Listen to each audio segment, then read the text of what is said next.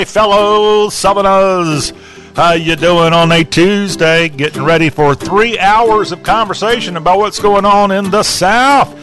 Oh, it's going to be so much fun. You're going to learn so much. And you know what? This is going to cost you the grand total of 0.00. But let me tell you my one cent of advice don't turn the radio dial, don't turn the podcast dial. We're going to have a fun, fun journey here together.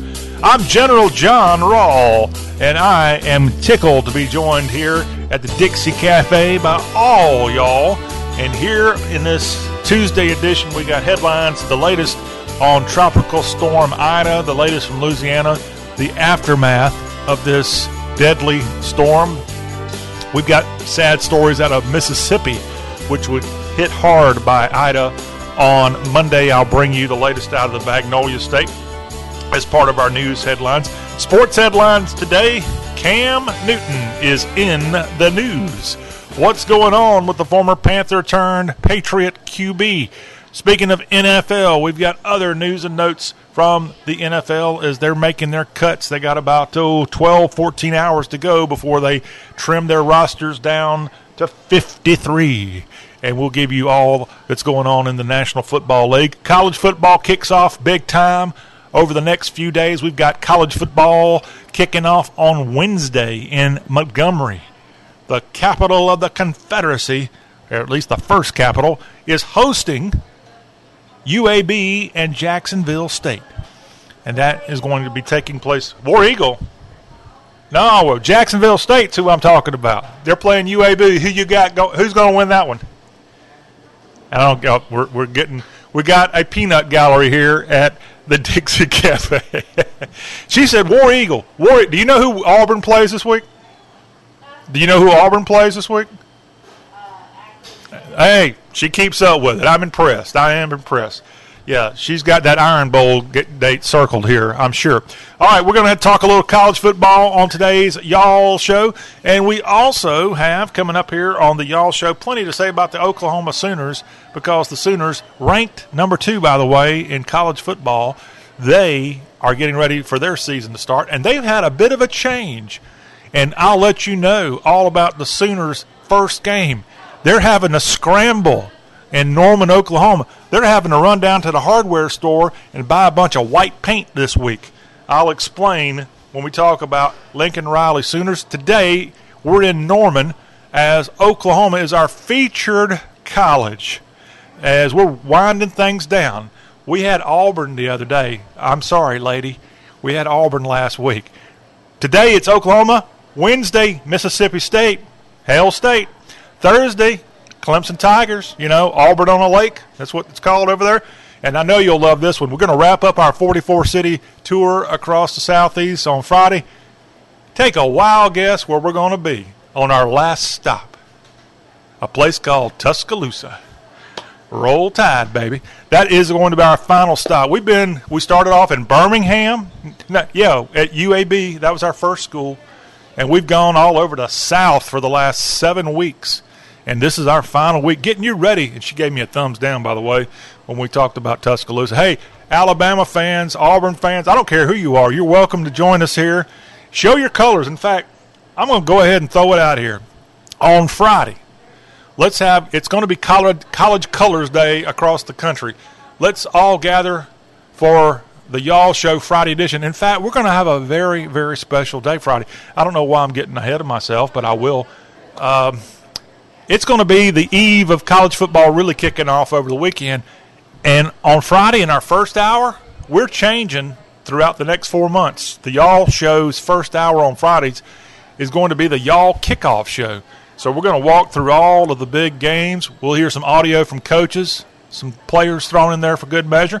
And Friday is the debut of General Gridiron for the 2021 season. And if you don't know what General Gridiron is, it is a 13 minute report from some guy that sounds a lot like me. And he comes on and he's going to give you a humorous take on the weekend's college football games. So, again, General Gridiron making his 2021 debut on Friday. Now, doesn't that sound exciting? And that's all going to be packaged into the first hour of what we call the Y'all Kickoff Show. And that also will be made available, that one hour, for other radio stations across the Southeast. So even if you don't listen to the Y'all Show, you might be tuning in. Heck, you might be going to Jordan Hare Stadium this weekend. You might be going to some other great college stadium across the South, and you might hear this show, the first hour Friday, the Y'all Kickoff Show, airing on some other station because we, we got it out there. So a lot of fun. What a great time. It is basically Christmas. Come first weekend in September when you've got college football back up and going. So we have that coming up here on Friday. Now back to what's going on today. See, we get we just get off track when we talk football. Okay, uh, coming up this hour of the Y'all Show. In addition to telling you about the Oklahoma Sooners, and we're going to hear from Lincoln Riley. He's going to talk about his backfield when we hear him later this hour. We also have before the hour wraps up our Southern political report. Not a whole lot going on in the various states. Now, Virginia is getting ready to elect a new governor pretty soon. We may have an update on some polling out of Richmond, but we will bring you all that's going on. Of course, nationwide people weighing in on what's been going on with the surrender, if you will, of our troops, uh, of our, our effort. I won't say our troops. Definitely the surrender of about mm, a billion plus, uh, maybe close to trillion plus of equipment, for goodness sakes. We'll talk about all that as part of our Southern Political Report coming up hour one. Hour two, we got entertainment news to tell you about. And how about Ed Asner? Did you realize this late actor who just passed away? I did not know this until I was researching because that's what we do here on the Y'all Show. We actually put effort into this show. Ed Asner technically was a Southern boy, born in Kansas City, Missouri. Did not know that till learning more about this star of the Mary Tyler Moore Show and a guy with a little case of TDS. I'll explain that one in our headlines across the Southeast. Also, there is somebody walking around the Southeast right now that's a pretty popular fellow because he is what we call a doppelganger. And this fella in Alabama is a doppelganger to The Rock. Dwayne Johnson has competition, and this competition is somewhere in the heart of Dixie. I'll explain as part of our entertainment report. Kid Rock in the news. He's had to cancel a couple of shows because some of his band members tested positive for COVID 19.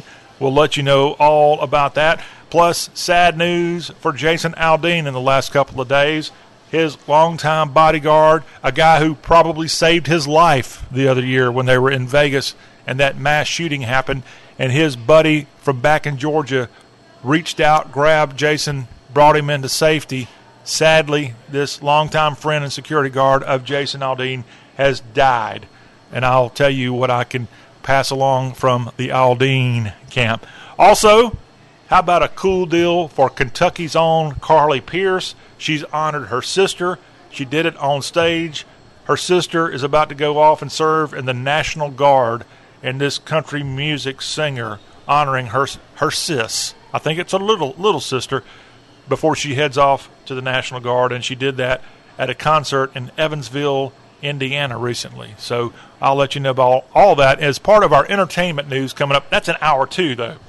Also, in hour two, get your food fix. It's Matt Hermans. He's our barbecue barrister, and I guess it's because tailgating really gets fired up for the first time really in two years this weekend when college football and its wonderful fans return in a way that we were used to prior to COVID 19, or as my 11 year old calls it, not the China virus, he calls it the Xi virus. And hopefully, y'all know what he's talking about when he calls it the Xi virus, because that's the president of China.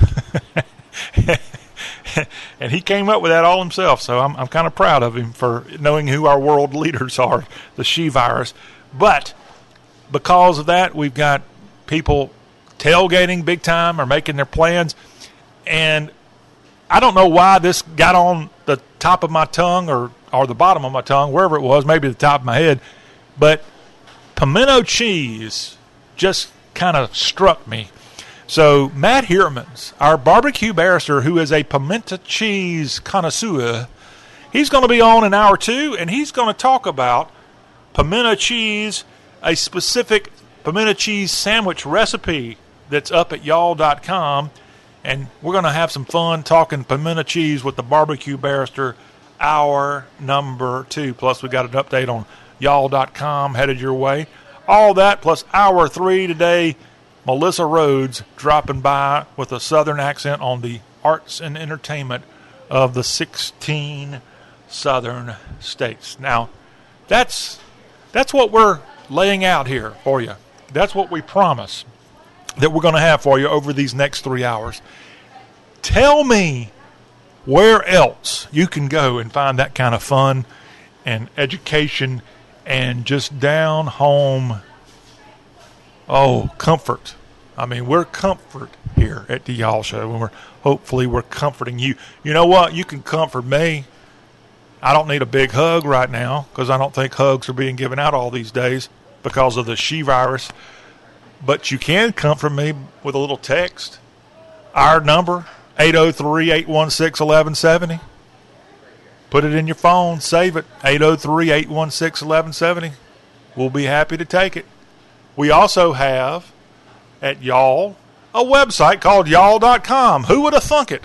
Y A L L.com. Go there. Make sure you bookmark y'all.com. Make sure that you go to Facebook and search for y'all.com on Facebook. And I always mess this up. I'm just not enough of a Facebook junkie to figure out what you're supposed to do. We have a y'all.com page. And when you go there, and I'm going there in real time, you go to Facebook, you search for the page y'all.com, is actually what it's called. Y A L L.com. And when you go there, you have the choice to follow, I think is what it's called. See, I'm already liking it or following it, so it doesn't quite show up. But whatever that darn option is, you just like it, follow it, subscribe, whatever. It's free. I know that. And then each time we put up a post and we talk about something going on across the South, you'll get it automatically on your news feed. And that's what we're asking of you. See, we don't ask a whole lot here, but we are asking you to join the Y'all Army and let's march on to greatness. All right, let's get into some of the news headlines here in this first hour of our conversation about the South. And our first story, of course, today, starting off with the headlines of the South, is more coverage on hurricane turn tropical storm Ida. Now, I haven't been able to tune in the Weather Channel over the last 24 hours, but from what I'm understanding, yes, I know this packed a heavy punch in South Louisiana when it came ashore with 150 mile per hour winds. So we certainly understand the damage there and feel for those who were hit with this punch this week from Ida. Now, the thing came ashore. Good news, as far as I could tell. I'm not Jim Cantore, but as far as I could tell, this thing did move on from the coast pretty quickly. It didn't stall right there on the Louisiana Gulf Coast. And because of that, it got on up into the North Shore. It got into South Mississippi, where it did cause problems. And I'm going to tell you about some of those problems here on the Y'all Show, including some deaths. And that's unfortunate or unfortunate news to have to pass along here on today's y'all show. But yes, the hurricane moving now today well into East Tennessee, Middle and East Tennessee. It did cause a fair amount of rainfall in portions of West Tennessee today. But what we're finding out, although the good news is, is as of now, just less than five deaths that I'm aware of. But what it is causing is a lot of discomfort with electricity not being available, no water, no gasoline, long lines going around gas stations in Louisiana. I don't know how you get gas at a gas station when there's no electricity. Perhaps somebody's brought out some generators and more. Officials in the Big Easy announced seven places around New Orleans where people could get a meal and sit in air conditioning. I wonder if one of those is the Caesars Superdome. That's where people went back in 2005 and kind of messed up the place. More than a million homes and businesses in both Louisiana and Mississippi, including all of the city of New Orleans, left without power when this thing passed through on Monday. And part of the reason for that, major transmission towers knocked out thousands, when those went out, knocked out thousands of miles of lines and hundreds of substations across both Louisiana and South Mississippi. There's about 25,000 utility workers working right now to restore power in the Gulf South. And I got to tell you, we don't give these people enough credit. If you've ever been in an area where a hurricane's coming, and I've been in an area, I've survived hurricanes that have been Cat 4 hurricanes. When you're leaving, going one way, you see mile after mile of all these electrical workers coming in from all over the country, and they usually park about two hours inland, wait for the thing to pass through, then they go in and do their work. And I saw the coverage on, I guess it was Sunday afternoon, where at the Mall of Louisiana in Baton Rouge, all of those electrical workers, at least, were gathering there in that big giant parking lot, waiting out the the initial surge of this storm, and then they went into work and and did their very dangerous, dangerous work. Now, I will be able to tell you we do have an update on the death toll. At least four people in Louisiana and Mississippi have died. Two people died in Mississippi. Now, this is a real tragedy. In Lucedale, that's George County, that's just to the north of Pascagoula on that southeastern corner of the Louisiana, or rather Mississippi Gulf Coast, near, right next to the Alabama state line. Two people killed and at least 10 other people injured when vehicles started plunging one after another into this giant hole caused by the rain and Hurricane Ida coming through that portion of the state of Mississippi. And this happened on a Mississippi highway there, a well traveled Mississippi highway, Highway 26, west of Lucedale. And I think that is a road that ultimately connects Biloxi up to Highway 45 around State Line, Mississippi, south of Meridian, south of Waynesboro, Mississippi. If I am correct on that, it's it's a I've been down it in the last couple of years. It's a pretty stretch of road, but for whatever reason, a big giant hole opened up on Monday night, and it has caused at least two people to go into this. I think it was a 20 foot deep hole that opened up on this Mississippi Highway, Highway number 26 in Lucedale, Mississippi. And so they're going out now trying to fix it. A 42 year old man from Lucedale, Jerry Lee, pronounced dead after this wreck. Also, a George County High School, a student from there was hospitalized. No update on the condition, but at least one, if not two, local people among the victims of this hole opening up in Mississippi caused by Ida passing through that portion of South Mississippi. Now, to an update on how people across the South are helping out. A hotel group in Austin, Texas is offering 100 free rooms to Hurricane Ida evacuees. All rooms, all 100 rooms at, at the six locations of this hotel group have been filled, and that's good news to know. But how about Bunkhouse Hotels offering this very extremely nice gesture to evacuees to come into the capital of Texas? And there you could stay at the Hotel Havana. That was one of the places, actually, and that's in San Antonio. And then they've got another one called Stagecoach Inn in Salado. That was also part of this group. And then there are six locations around Austin filled up, but giving a hundred rooms to evacuees, a a fantastic, fantastic southern option and a great southern offer from the group called Bunkhouse Hotels, and that's the group that own these hotels, giving these evacuees a place to go for the time being. Here's a great story out of the NFL. How about former LSU running back Leonard Fournette, the Tampa Bay Buccaneer running back, Super Bowl champ? Contributing $100,000 to help New Orleans recover from Hurricane Ida.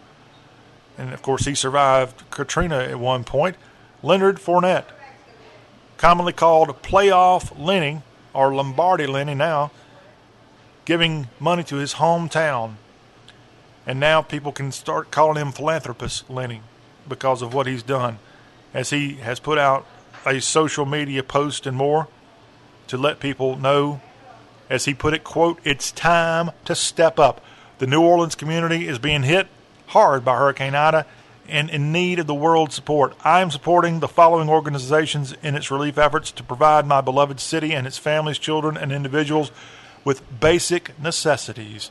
And he linked on to the group that includes the Cajun Navy Relief and Rescue, Second Harvest Food Bank, All Hands and Hearts, the St. Bernard Project, and Direct Relief. Some of the charities that NFL star and former Bayou Bengal running back Leonard Fournette helping out his community with a kind gesture of giving a hundred thousand dollars. Congratulations! And just for that, Leonard Fournette, we'll just say uh, go Bucks. That would be Tampa Bay, his current employer, and why not? We'll just go ahead and say it.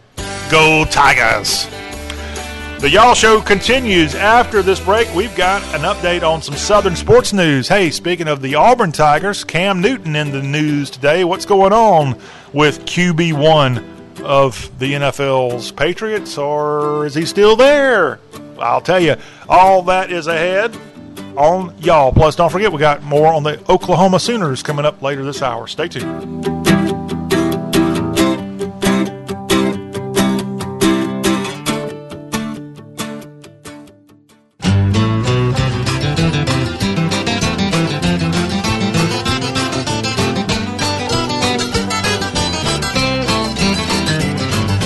Taking a trip out to LA, tooling along in my Chevrolet, toking on a number and digging on the radio. Just as I crossed the Mississippi line, I heard that highway start to whine, and I knew that left rear tire was about to go. Well, the spare was flat, and I got uptight because there wasn't a filling station in sight, so I just limped on down the shoulder on the rim. I went as far as I could, and when I stopped the car, it was right in front of this little bar, kind of a redneck looking joint called the Dewdrop Inn. Hmm, don't know if I made it to the Dewdrop Inn yet. Hey, we're back on Talk with an Accent on all things Southern. Going to put on our Southern sports cap for just a few minutes, bring you the latest news and notes of the world of sports, specifically the world of sports in the southeast. And according to reports, it looks like Cam Newton's time has come to an end in Foxborough. The Patriots cutting the Heisman Trophy winner from the Auburn Tigers. And it looks like, oh, that hated rival of Auburn, Alabama's former quarterback, Mac Jones, is going to be the starting quarterback on day one. What a tremendous draft choice if indeed Mac Jones on day one is the starting quarterback for a Bill Belichick coached New England Patriots team. Hmm. It is a big, bold move to get rid of a guy with so much experience that Cam Newton has. And look, Cam Newton was lucky to even get on the Patriots last year. He was a wounded duck going into Foxborough based on the fact he'd had some real health problems playing for the Panthers and they had to make a decision at the start of the or in the off season between 19 and 20 of whether they're going to keep him. They chose essentially to say goodbye to Cam in Charlotte.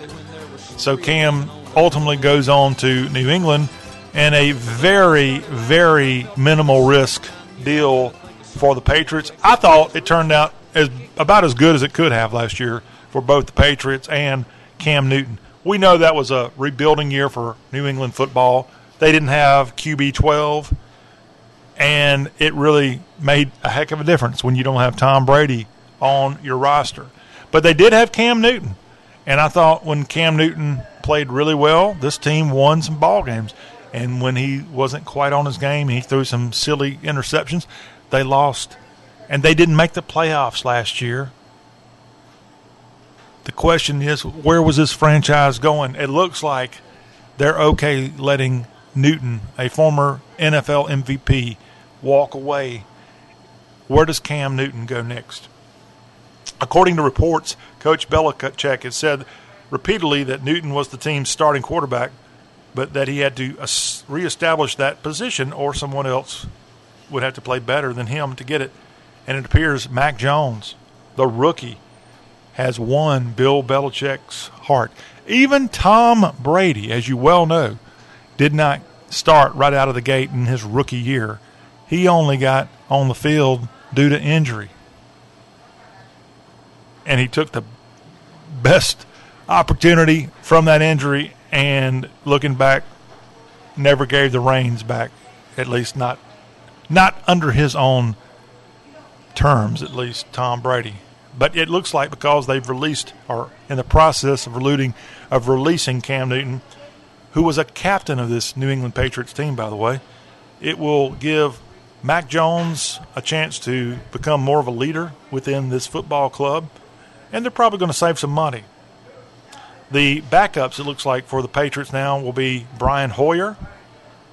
And also, speaking of Auburn, former Tiger and former Baylor quarterback Jarrett Stidham, still part of the Patriots, although right now physically unable to perform as a possible option later in the season.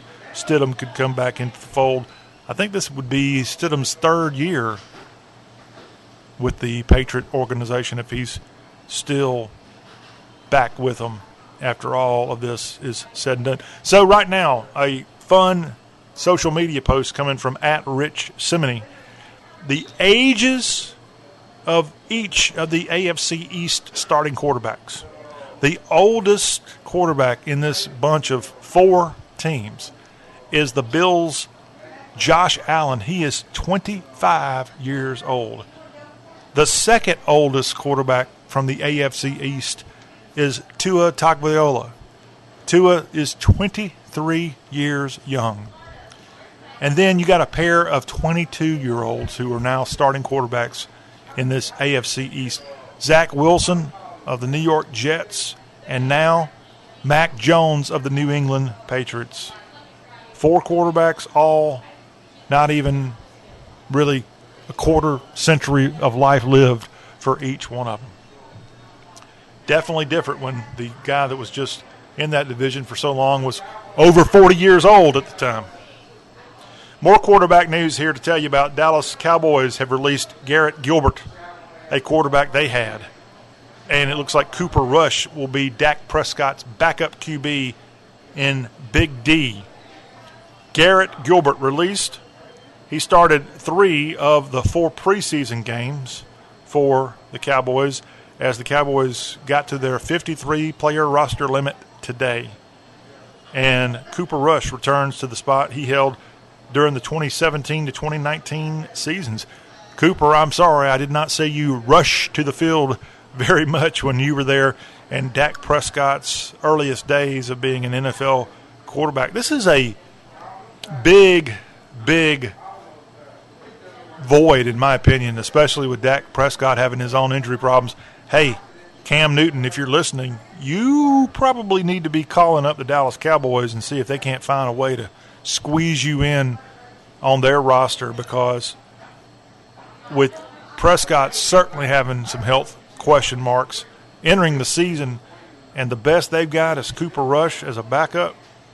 Cam Newton, you need to be changing from Foxborough to Frisco real, real soon. Sean Payton, head coach of the New Orleans Saints, says that it is a realistic, realistic thing that the Saints will not be hosting their week one game next weekend at Caesars Superdome because of Hurricane Ida and the power outage across Louisiana right now. It looks like there's a very, very realistic chance the Saints are going to have to go on the road week one, perhaps play like they did after Katrina, a so called home game as they did that year at the Giant Stadium in the Meadowlands. They're currently scheduled to play the Green Bay Packers week one on September 12th, is the date of that game. and they could play that game in Dallas where they're currently practicing, or they could find another place to host it if Caesars Superdome in New Orleans is not quite available. But right now, the Saints certainly having to look at a plan B option perhaps because we just know that good news is I'm not sitting here today telling you about dozens and dozens of people who died as a result of Hurricane Ida, but it's causing problems. And the floodwaters we hope will go away that are currently there as fast as possible and they can get some of these lines restored and, make uh, life a little bit more back to normal across Louisiana, Mississippi, and other places affected by this storm this week. But right now, the Saints having to come up with a plan B for sure because it doesn't look too promising if they're already admitting it. And that's exactly what Coach Payton has done this week by saying that it is definitely feasible and, as he, he called it, realistic. The Saints aren't going to be able to have that week one game against Green Bay in the friendly confines and the first actual game played at what's called now Caesars Superdome. Y'all talk with an accent on the South is taking a quick break, but we're going to be right back taking you to Norman, and it's Boomer Sooner Talk as we feature Oklahoma. That's up next.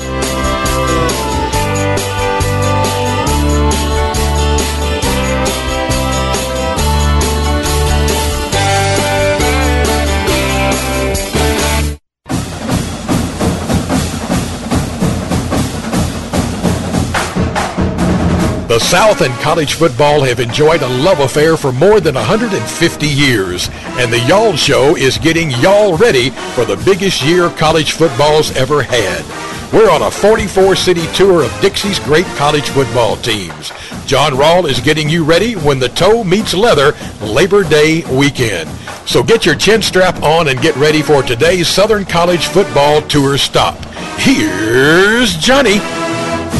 I think you just said Labor Day weekend. And you know what? That's like three, four days away from going. And you know what? Tomorrow's September 1st. Good golly, we've already got through the month of August. Oh, the rent checks due in just a couple of hours. But some of you might be getting a paycheck in a couple of hours, so that's always good.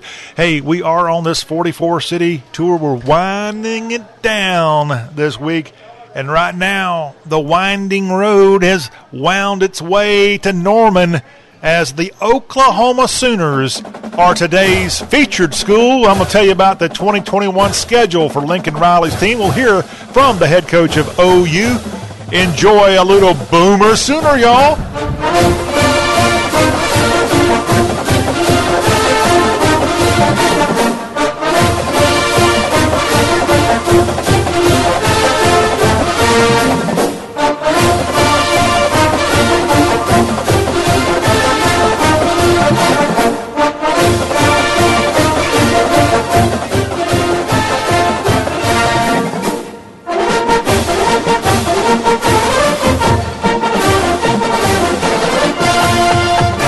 Oh, isn't that end of that song kind of neat how the band does that little dun dun dun? dun. Yeah, it's good stuff here. And I'll tell you more about Boomer Sooner as we go through today's Y'all Show and discuss the traditions and more of the University of Oklahoma.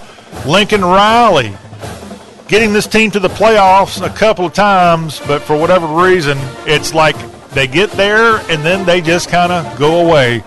Yes, four years Lincoln Riley has served as coach of Oklahoma, and each of his four years, they've essentially knocked on the double digit number for amount of wins. Only last year did they not get to double digits because that was a coronavirus crazy year. Nine and two was their record, but they have gone to New Year Six bowls each of Lincoln Riley's four years that he's had under his belt. The tremendous coach who, of course, played as a college quarterback himself at Texas Tech. More on Lincoln Riley in a second. We're going to hear from the very, very poised coach. Let me tell you who and a little bit of the breaking news on Oklahoma's football schedule. So this weekend, OU was to begin their season on the road at Yulman Stadium on the campus of Tulane University. Because of Hurricane Ida, And I hate it for Tulane, but because of Ida, this game has now been moved to Norman, and it's going to be a home game for the number two team in the country, Oklahoma. This game will kick off at 12 Eastern, 11 Central on ABC. The Green Wave and the Sooners kicking off the 2021 schedule for Oklahoma football. The following week, the Catamounts come in from Cullowhee. It's Western Carolina going in to Norman for a Saturday night, September 11th skirmish in the Sooner State. Nebraska and Oklahoma, man, it's just like the Big Eight is back. And these two teams get together in Norman on September 18th. That's going to be a lot of fun. A lot of tradition between these two teams that really don't play very much anymore.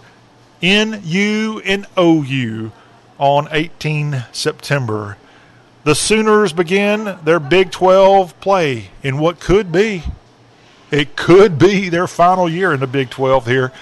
It's the Sooners at home against West Virginia on September 25th. They're on the road at K State October 2nd. Then the Red River Shootout right there at the fairgrounds in Dallas on October 9th. It's Oklahoma and their hated rival and their SEC defector, Texas. Texas and OU on that second Saturday in October. TCU comes into Norman on October 16th. The Sooners pack up their bags and head to Mighty Lawrence. It's Kansas and Oklahoma on October 23rd. They'll be in Norman to take on Lincoln Riley's alma mater, Texas Tech, the opponent, on Halloween weekend. The Sooners go down to the Brazos as Waco's Baylor University is the home school hosting Oklahoma on the 13th of November. Norman is where you'll find Iowa State, the runner up to Oklahoma last year in the Big 12. The Cyclones spin their way down to Norman for a game on, on November 20th. And then Bedlam is in Stillwater this year. OU and Oklahoma State on the Saturday after Thanksgiving. The pundits, what are they saying about Oklahoma football for 2021? They're saying a lot. Remember, they got one of the best quarterbacks in college football under center this year, a guy who's had plenty of experience this couple of last years, even in a COVID year, and that's Mr. Rattler.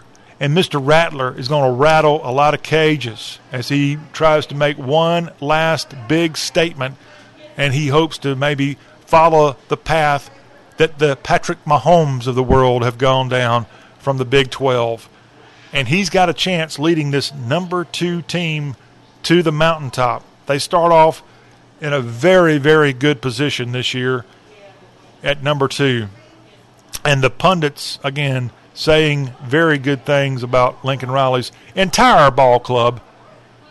But right now, just looking at the offense along, you'd have to think that the Sooners have so much to go for with Spencer, Spencer Rattler there, quarterback in this team, and he's got some outstanding help on offense.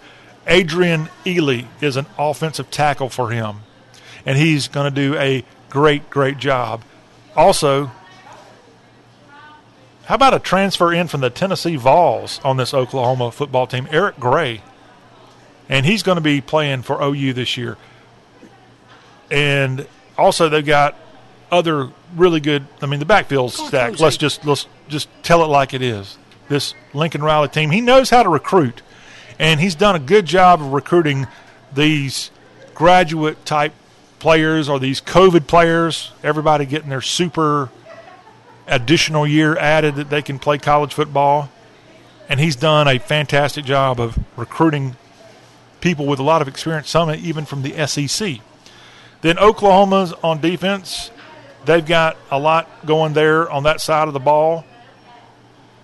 And they got people like Alex Grinch doing quite well.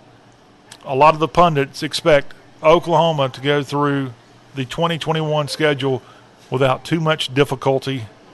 Remember, even their toughest games like Texas. Texas is under a rebuild this year.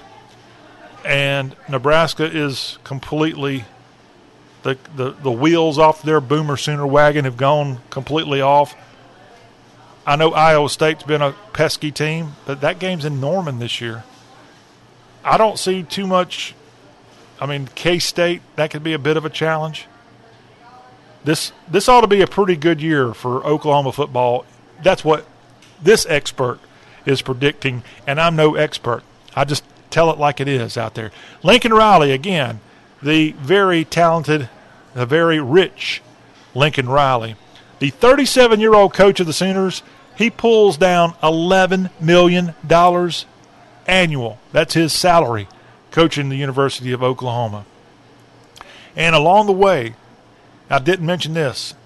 He has been the coach for four years. He has won the Big 12 all four years that he's been coaching after taking over for Coach Stoops, who retired before the 2017 year. Already, Lincoln Riley has won the Broyles Award, and he won the Big 12 Coach of the Year award at least once. So he's he's just he's just dang good. And this is a football program that's been dang good throughout its whole history. We'll tell you more about OU's football history in a sec. Right now, let's go in and hear from Lincoln Riley talking about his football team. And in this clip, he's going to kind of echo what I was just saying about Oklahoma's offense. And Coach Riley is going to be talking about his running backs and his great quarterback, Spencer Rattler. Up first, this clip includes him talking about running backs Eric Gray and Kennedy Brooks, two of the powerhouses in the OU backfield for 2021. It's having that not only two good players but the experience. You know, both those guys have played a lot of ball, big in, been in big atmospheres, big games, and so you can you can certainly tell. And then obviously with some of the attrition that we've had in that room, it's made it not that we could have predicted it, but it's made it even you know even more important and probably made those guys even more valuable. So uh, I think they're feeding off each other. You know, for them. Uh, they've obviously both played a lot of ball, but at the same time, there's a good, healthy competition going on back there. Um, and and both of those guys, there's still some newness to this situation. Obviously, Eric being here and uh, for the first time, and then Kennedy having having uh, sat out last year. So uh, they, they've done well. You know, with our numbers, we've tried to do a good job of trying to find that balance between getting them enough reps to be ready and also you know being smart with the with not having you know just a million running backs on our roster right now. And uh, but I think they've handled it well. Oh, you know he's. I mean, he, he understands our system a lot better. Uh, I think he's able to self correct a lot quicker. Typically, even if there's a mistake, he he has a pretty good idea right away of, of what it was. Um, he's certainly been more consistent and more trusting of his his decisions, his reads. Uh, you know, and I think with that allows you to feel out and play some of the game situations a little bit better. You know, a lot of times that first year you're so locked in on the scheme stuff that you combine that with all of a sudden throw it in the middle of a two minute drill or this scenario or that scenario and can you can you process all that? You know, now he's he's got a good feel of our schemes. He's still got to be committed and focused, and he still has moments where he drifts away, and that's the, the majority of the time. And he's had a fantastic camp, but that's a, some of the majority of times when he's not at his best. Um, but with all that being said, as your control and confidence in a system grows, you can feel those situations more, and I think he's been a much better situational quarterback. All right, that was the head coach of the Oklahoma Sooners, Lincoln Riley, talking about some of those key players on offense as number two Oklahoma gets ready to start its season. The opponent, the Tulane Green Wave, this weekend. That game set for a 11 o'clock Norman time start. A game originally supposed to be played in New Orleans on the Tulane campus, now has been moved to Norman. And I just saw the tweet a couple of hours ago of them painting the field, getting it ready for this first game of the year. And I kind of teased earlier, I don't know if they were going to be ready for this thing. You know, we usually you got your grounds crew planning out a college football team's future. They have all the the the things they need to make a college football playing surface pretty and everything has to be properly spruced up and more this game just kind of got thrown together in the last couple of days, and this is a natural turf field there at OU. Kudos, it looks really good. Makes me want to go out there and toss the ball around for a little bit. I think it'll be looking very, very spectacular come high noon Eastern on Saturday when Tulane and Oklahoma get together. Remember the OU, their first Big 12 game is going to be at home against West Virginia, September 25th. About Oklahoma football history, a very proud history Oklahoma has, the various Heisman Trophy winners, the various national championships. Oklahoma claims officially seven national titles 1950, 1955, 1956, 1974, 1975, 1985, and Coach Stoops, I think it was his first year, in 2000. Those are the official national titles claimed by the Oklahoma Sooners football program. And if you know anything about that, so many of those titles came back with Bud Wilkinson and the incredible winning streaks that Oklahoma enjoyed. How about Barry Switzer? Before he was a Dallas Cowboys coach, he won back to back national titles for Oklahoma in the mid 1970s. Even won another one back in 85 when they went down to the Orange Bowl and defeated Penn State 25 10. And then Coach Stoops getting that big Orange Bowl win over Florida State in the era of the, was it the BCS? And they won that one 13 to 2 over FSU and Bobby Bowden and got a big national title to start the new millennium. And then the many, many, many conference championships that the Sooners have enjoyed through the years, going back to the Big Eight days, then the Big 12 days. They last were not conference champions 2014 as Coach Stoops' 2015 and 2016 teams both won the Big 12 title. And then Lincoln Riley, as mentioned, has won every year he's been the head coach. 2014, that was uh, barely into Barack Obama's second term as president. The last time another team claimed the Big 12, I guess that would have been Texas. I, I, I reckon. It's been so long, I've even forgotten. But the many great players who played at Texas through the decades, so many, so many Heisman winners, so many good, good players. Jason White, don't want to forget about him. How about Adrian Peterson? Was an Oklahoma Sooner. How about the current coach of the Tennessee Vols, Josh Heupel? He was part of that 2000 national championship team. Baker Mayfield. Remember, in the last couple years, you had several Oklahoma guys win back-to-back national uh, Heisman trophies. I mean, it's almost unheard of. The players that have come out of this program, just and you can look at it the the quarterback position. You can look at it in terms of running backs. Oklahoma has had seven players win the Heisman Trophy, six more finished runner up. Here are Oklahoma's Heisman Trophy winning quarterbacks or players, period. Started back at 52 with Billy Vessels. 1969, Steve Owens, a running back for them, won the Heisman. How about Billy Sims? Winning it in 78, nearly won it in 79. Jason White, 2003. Sam Bradford, 2008 Heisman Trophy winner. Then you had this incredible run of quarterbacks here lately. Baker Mayfield winning it in 2017. Kyler Murray winning it in 2018. And Jalen Hurts had a great year, but he did not win the Heisman. But the transfer from Alabama had a fantastic year in 2019. All part of the incredible tradition of Oklahoma Sooners football. I'm going to tell you more about OU as a university in hour number three. We're going to walk through the great alumni, not just athletes, but some of the business leaders and politicians who've come out of Norman. That's part of our great feature of Oklahoma's being the latest stop on our tour across the South today, getting you ready for the start of college football this weekend. I'll also tell you about the traditions of OU from the Boomer Sooner chant to the Sooner Scooter to what's called the Seed Sower, the songs at OU, and more. We're going to have a lot of fun hour three. If you're a Sooner fan, ooh, you're going to enjoy all of that fun. But that's coming up hour number three. We will take a quick break on Talk with an Accent on the South. When we come back, we will take you to the world of Southern politics and give you a quick report on that front, that little battle that goes on across the South and the country. And that will wrap up this first hour of the show that's all about the South. Stay tuned. Hey, and uh, Boomer Sooner to you.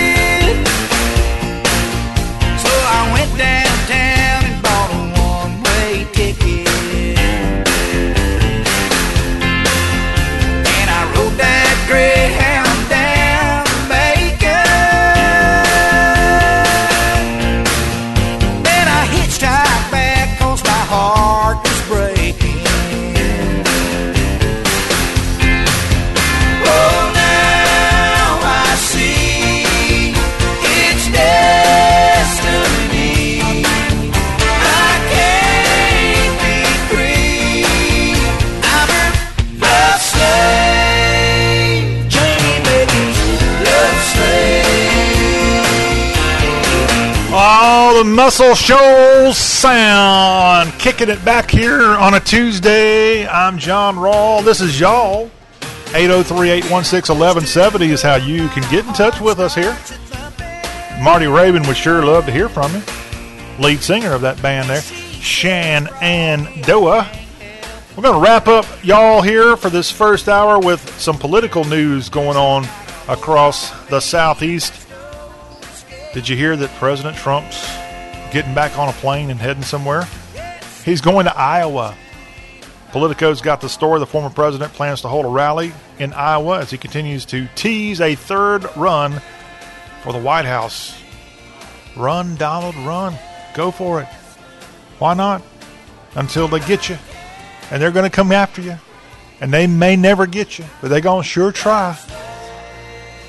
The president plans to hold a rally in this first of the nation caucus state as he teases about a third run. He, he says he's already made up his mind.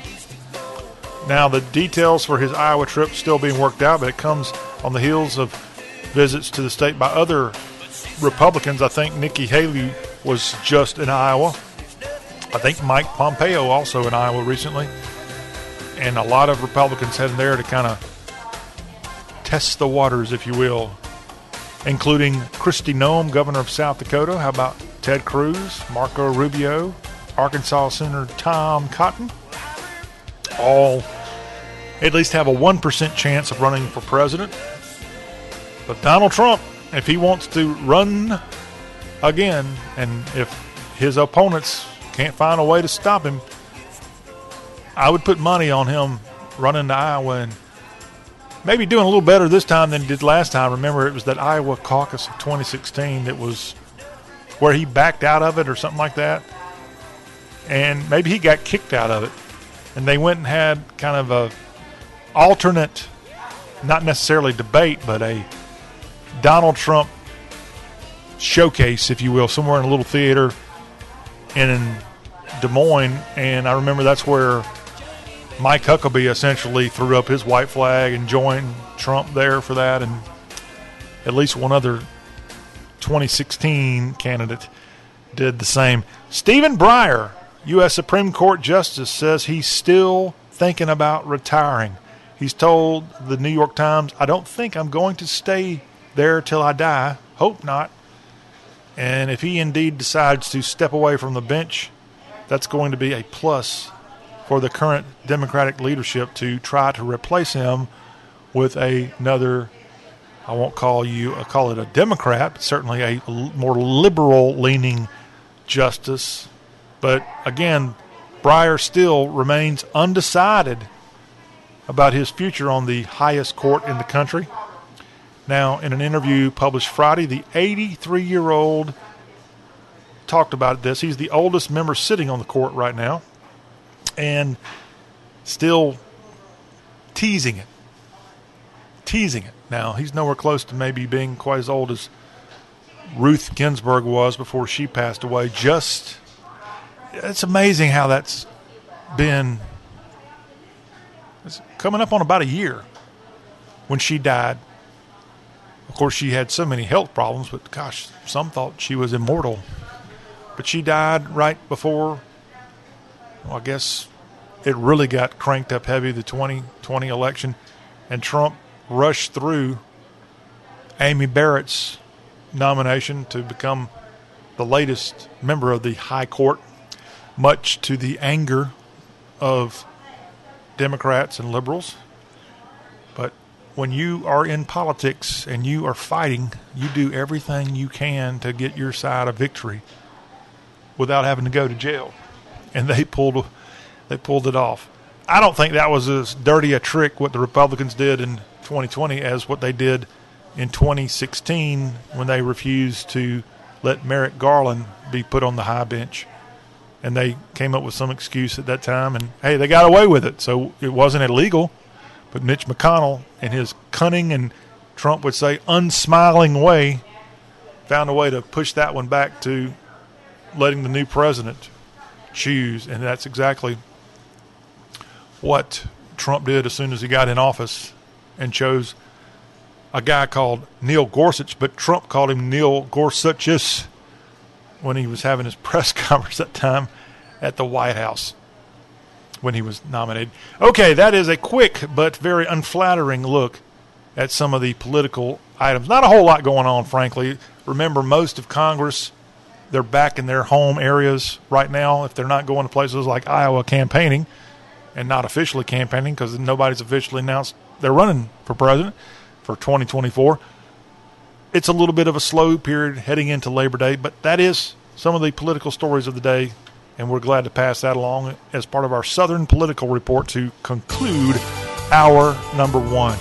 Y'all is still got lots to talk about. Hour two and hour three are just around the corner. Hang on, we've got to look at some entertainment news to launch hour two. News from both the left coast and Music City, USA. A salute to Ed Asner coming up as part of our entertainment news. That, plus, we'll also have some barbecue talk. Stay tuned.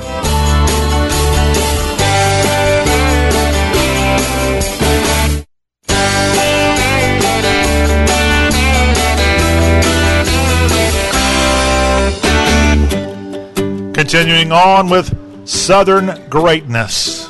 We are the greatest show that covers the South. We're y'all I think we're the only show, and I don't want to see any imposters out there.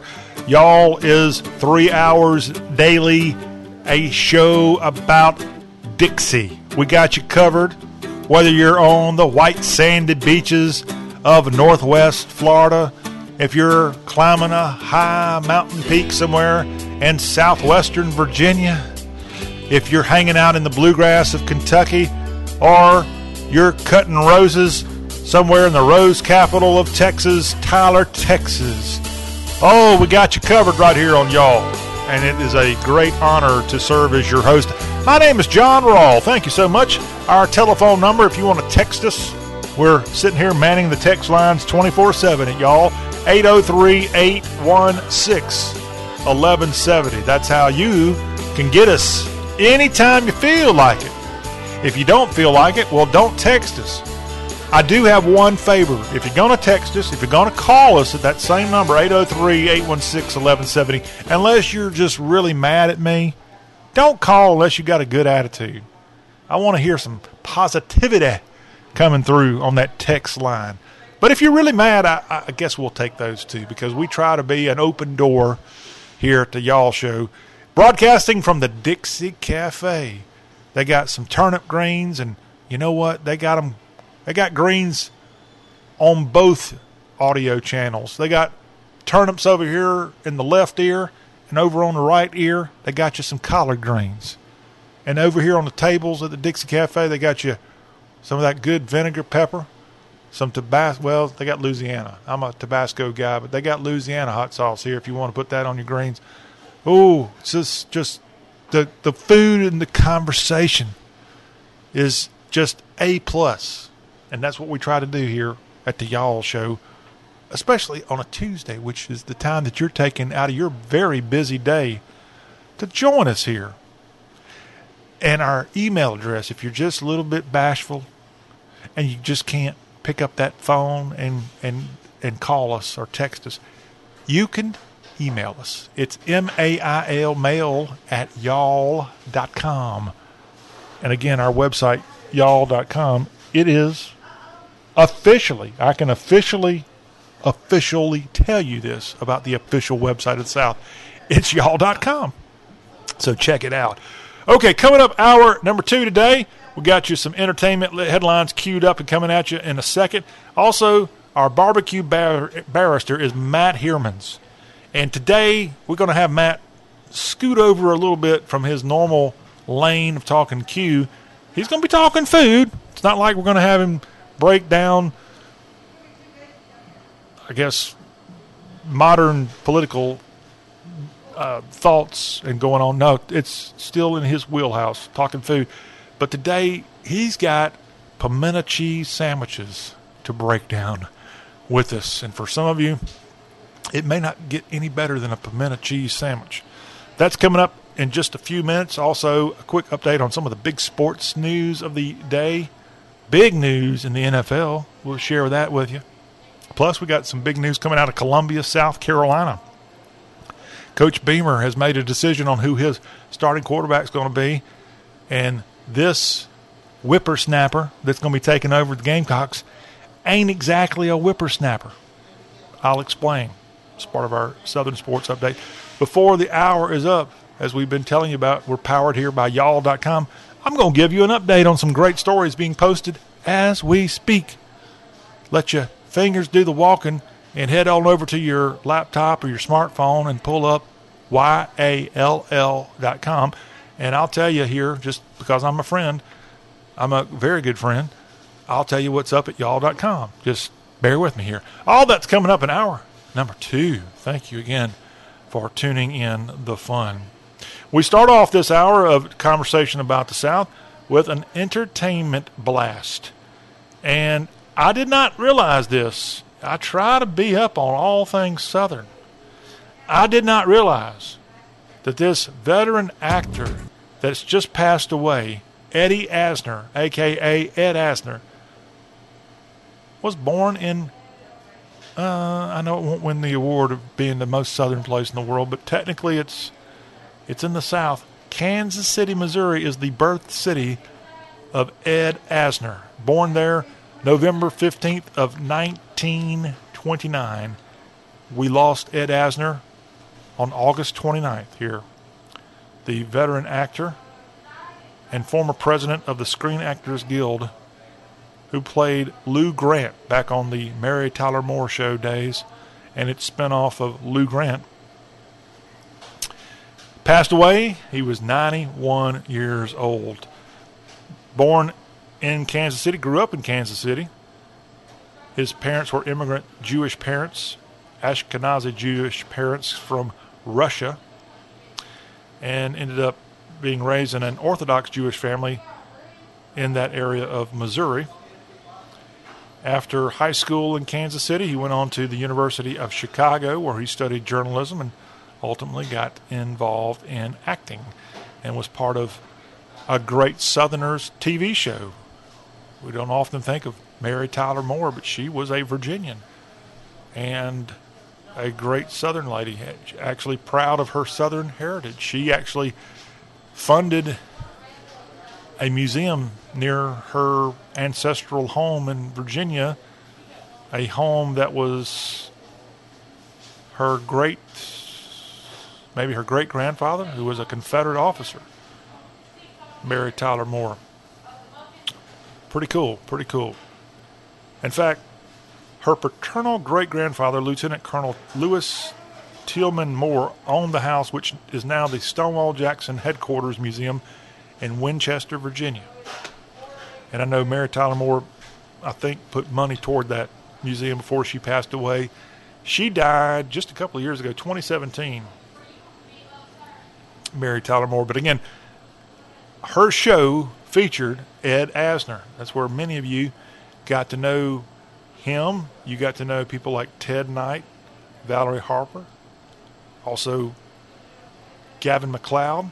We just lost him recently too. I think Gavin MacLeod, also known for his work on the Love Boat. In fact, when the news came out in May that Gavin MacLeod passed away, it was Ed Asner. I heard, heard about this.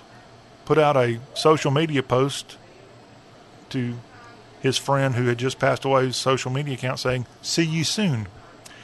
And here we are, just what three months later, Ed Asner did indeed fulfill that desire to get back with his old friend and Mary Tyler Moore. Somewhere up in heaven, they're having a great time. But Ed Asner dying this week at the age of 91. Now, I told you earlier in the show that Ed Asner certainly had a touch of the TDS, Trump Derangement Syndrome. Here in his golden years, he and then President Trump really went after it. Remember, the Screen Actors Guild actually kicked Donald Trump out of the Screen Actors Guild earlier this year. So, in the headlines for things beyond his acting career in his final year of living.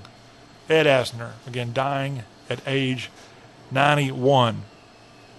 Let's take you to the heart of Dixie for this next story. And right around Decatur, Alabama, you'll find somebody that looks pretty familiar.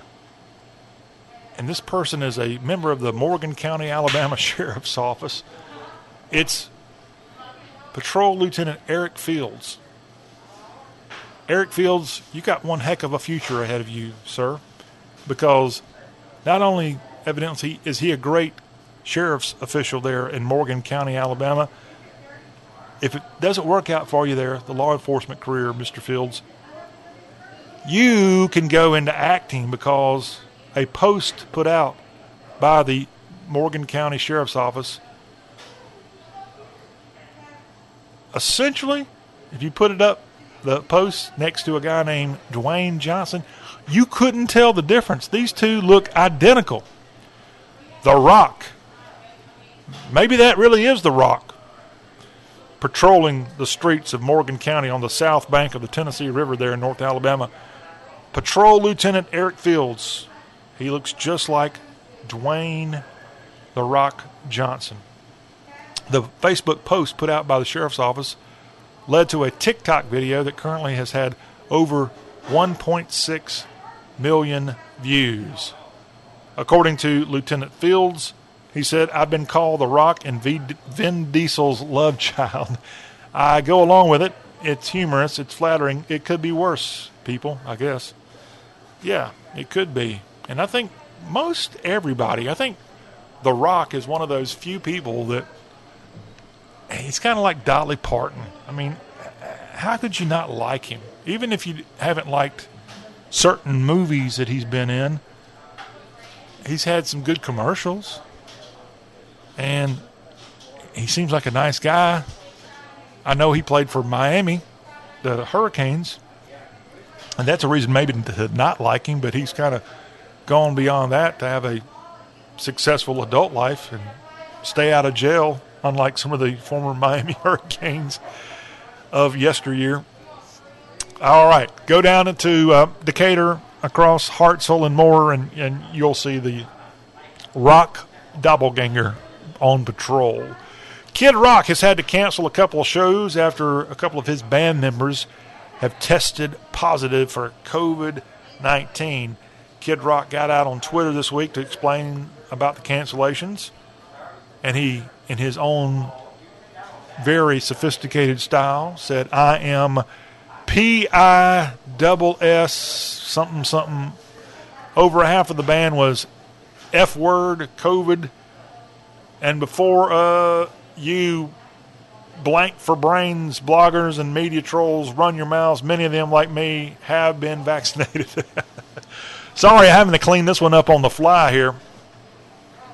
He said, I was going to come and rock the house anyway, play acoustic, DJ, or even just juggle.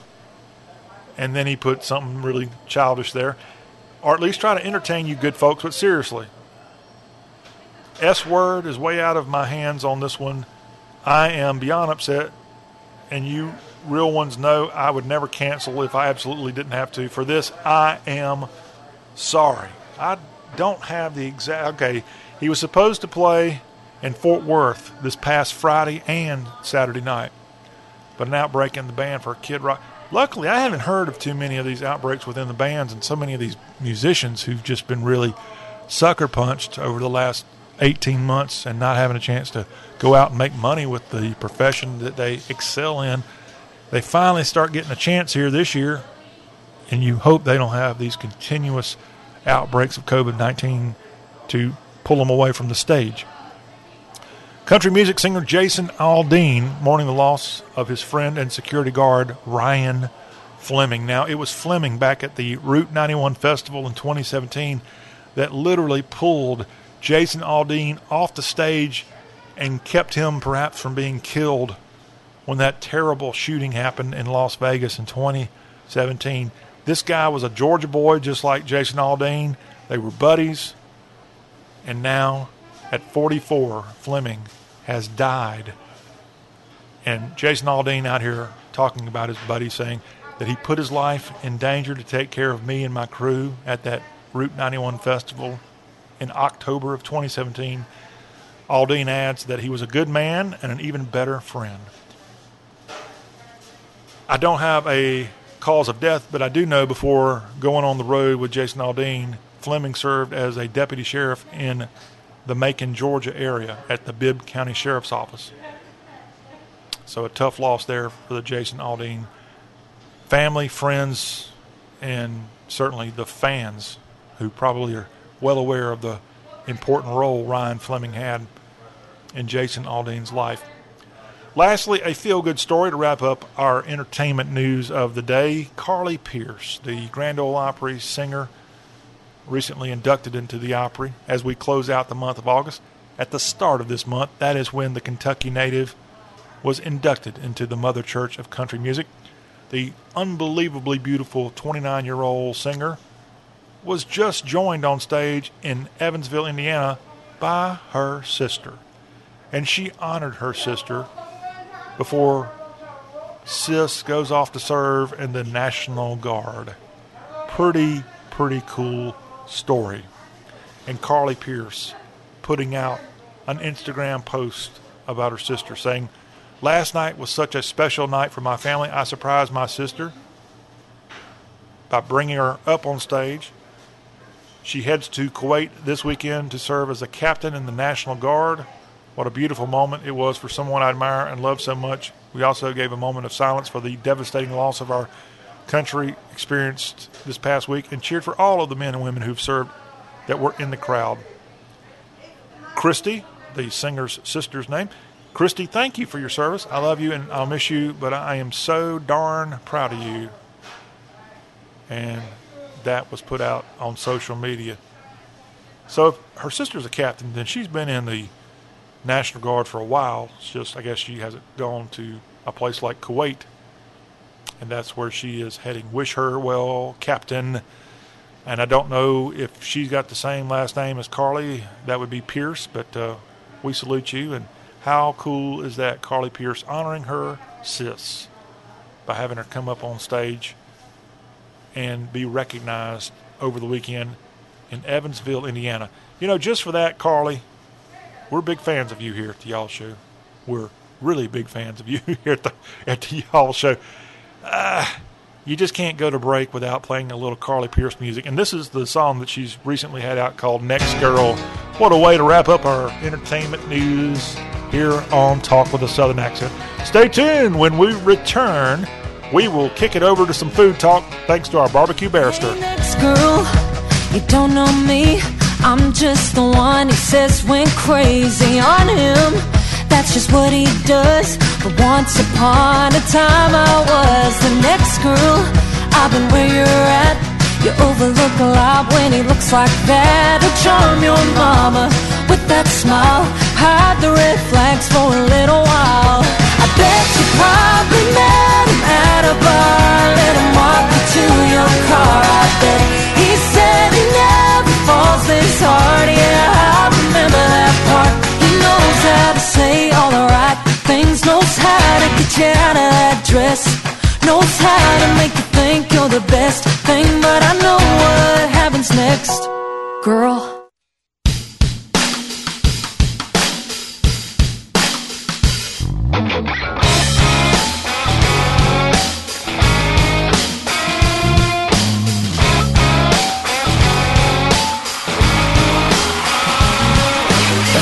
Firing up his Coleman grill. We got 24 tall boys on the chill. Yeah, 14 of them's mine. A little Marshall Tucker on the radio. You know, we just catch a little groove before the show. We ain't playing nothing slow at the parking lot party. A tailgate buzz just a sipping on suds. Ain't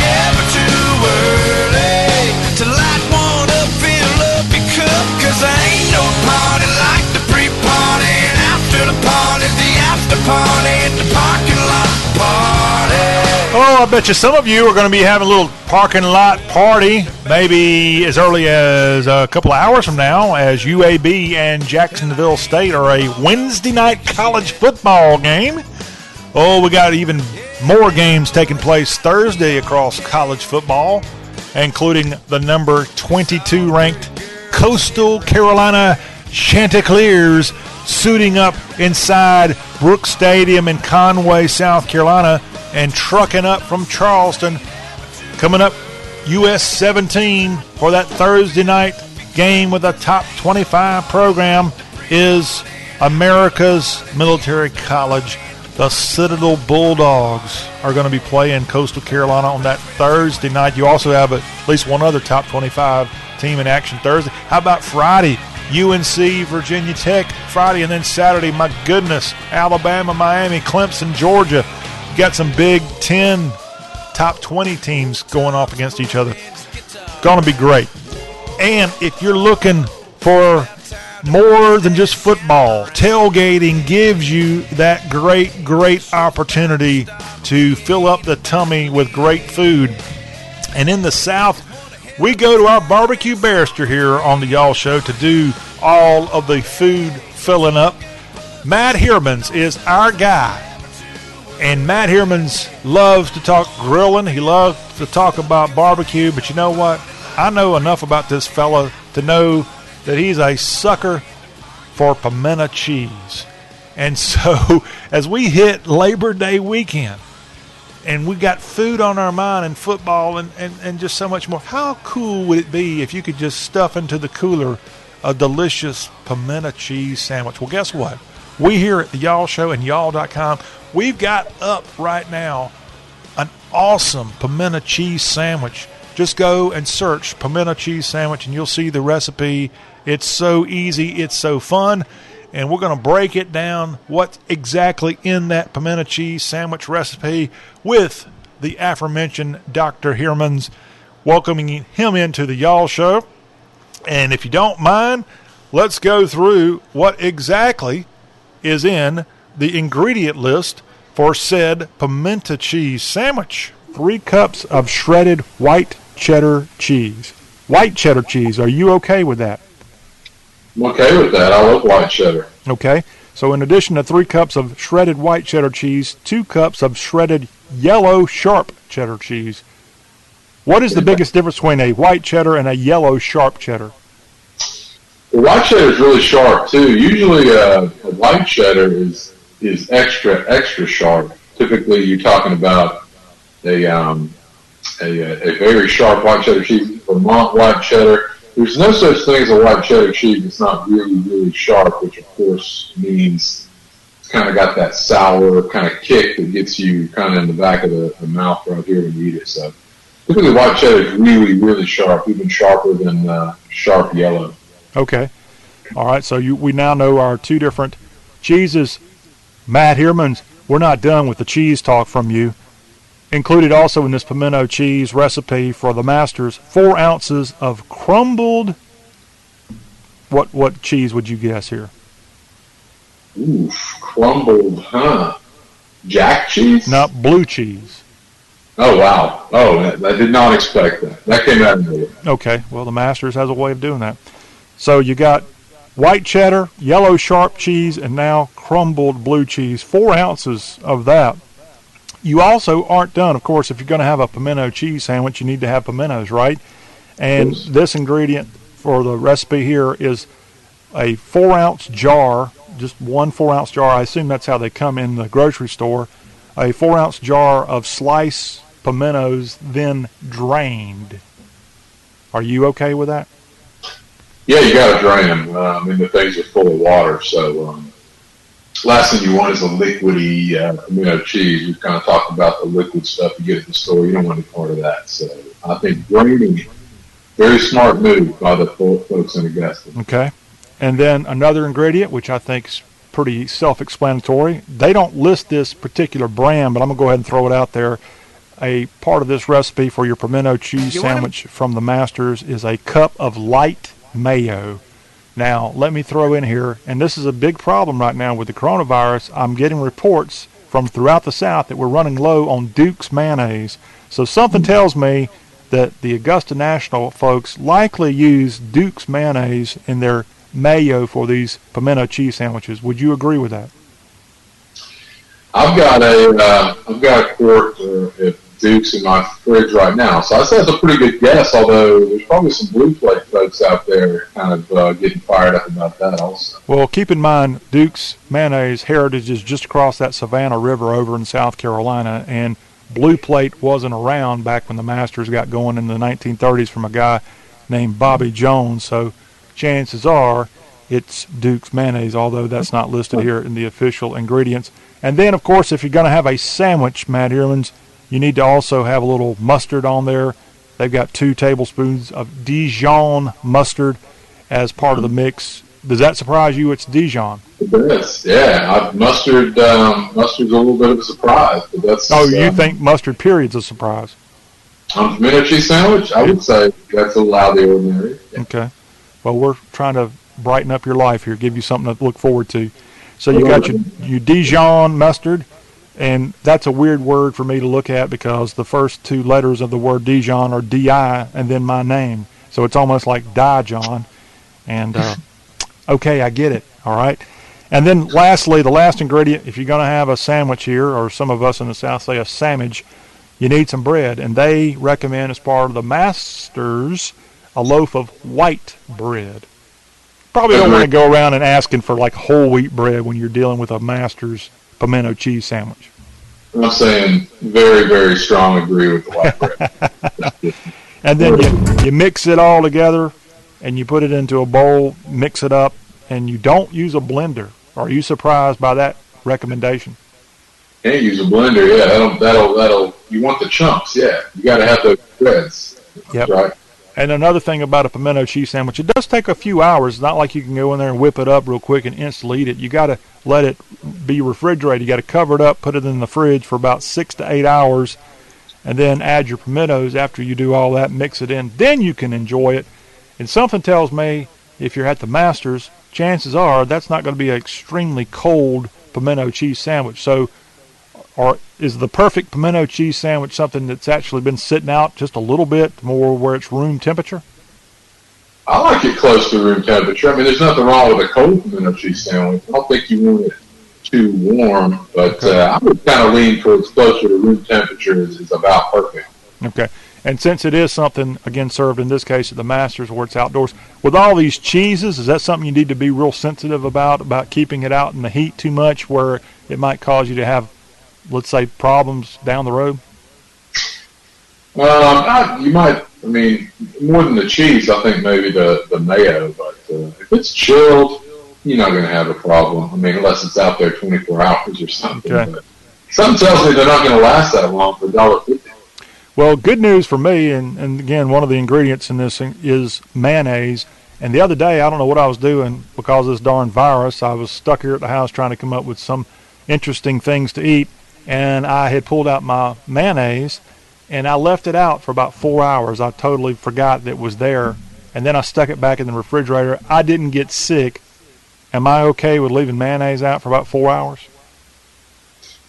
I got to be honest with you. I've been experimenting experimenting with that, uh, not on purpose for years. and, uh, I think I think you're good. I think four hours is. Uh, I've gone longer than that, so I think you're. I think you're okay. You're Well, all right. I don't want to get sick with the coronavirus, but the last thing I want to do is have to go to the hospital and possibly uh, check out because I ate awful mayonnaise caused by me being forgetful and leaving it out. Let's hope that doesn't happen to me. And obviously, if you say it's happened to you before, you're still going, blowing and going too, right? Yeah, I'm, I'm still here. Okay. Well, we're happy about that. Again, you can go to the website y'all.com and they've got all this broken out for you to make your life a lot easier. And we appreciate Matt Hermans. Thank you for coming on today's Y'all Show. More of the show about the South is coming up. We got a quick look at some Southern sports news. Ooh, some news out of Gamecock country. Stay tuned.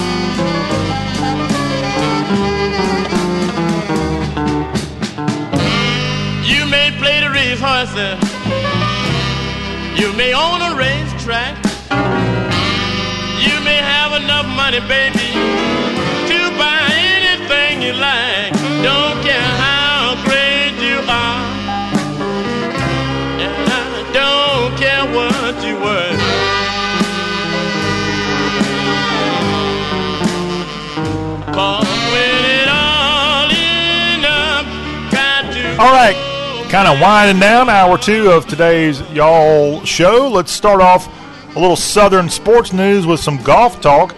Dustin Johnson is your defending FedEx Cup champion, and he's just kind of made it into the field for the 2021 competition being held this weekend at East Lake Golf Club, Bobby Jones's old stomping grounds in Atlanta. The Tour Championship starts Thursday and runs through Sunday. The winner gets, I think, a $10 million check for winning the Tour Championship. Let me tell you who is in the field. First of all, Patrick Cantlay enters in the catbird seat after his big win in the Baltimore area at the BMW Championship this weekend as he bested in a six hole, I think it ended up being six hole playoff with Mr. Payne Stewart influenced attire, if you will, Bryson DeChambeau. That was a great thing. Bryson whiffed. Bryson had at least three, maybe four chances to walk away the winner, and he couldn't get it done. And in the end, the California native Patrick Cantlay got the win last weekend in Maryland. Your 30 golfers wind their way to Atlanta this week for this opportunity to win the Tour Championship. And they include, we've been spotlighting the Oklahoma Sooners today. How about Sooner alum Abraham Ancer, the South Texan slash Mexican golfer? Abraham Ancer has made the cut. So has former Florida State Seminole golfer Daniel Berger. How about former LSU Tiger golfer Sam Burns? He's out of Shreveport. Patrick Cantlay, we just mentioned him. How about Georgia Tech Yellow Jacket great Stewart Cink in the field at the Tour Championship? Corey Conners, I believe he is from Canada. Bryson DeChambeau, former SMU Mustang golfer. How about former Baylor School Chattanooga turned Georgia Bulldog golfer Harris English, a two time winner on the PGA Tour this year? Tony Finau has made the cut. to Atlanta. So has Sergio Garcia. Former Florida Gator Billy Horschel is in the field. Former Oklahoma State golfer Viktor Hovland in the field. Sungjae Im is in there. Former Coastal Carolina Chanticleer Dustin Johnson and defending champion in the field. Former FSU Seminole and a teammate of Daniel Berger in Tallahassee. Brooks Koepka is in the 30 man field. Jason Kokrak is in the field as well. Jason, I do believe, has ties to the state of Texas. And I do believe. No, I may be wrong on that. Where did he play? Oh, he went and played pretty close to the south. He could look right over the river and see it.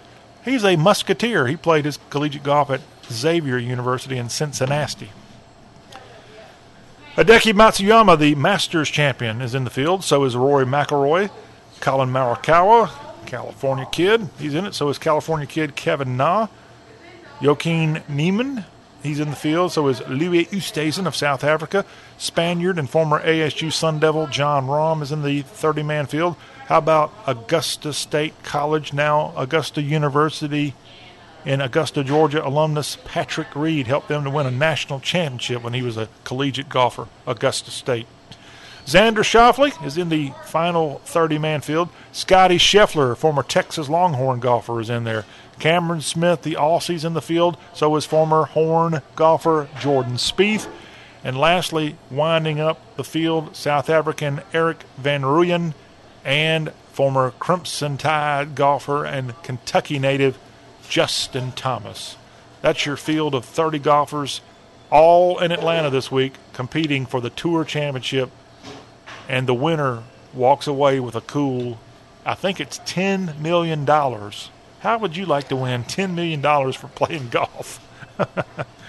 uh, not a bad career if you're able to pull it off. Unfortunately, most of us, we just can't quite pull it off. Actually, according to one story, USA Today, the chase for golf's $15 million bonus ends at the Tour Championship. Maybe, maybe it's up to 15. Still pretty good pay, don't you think?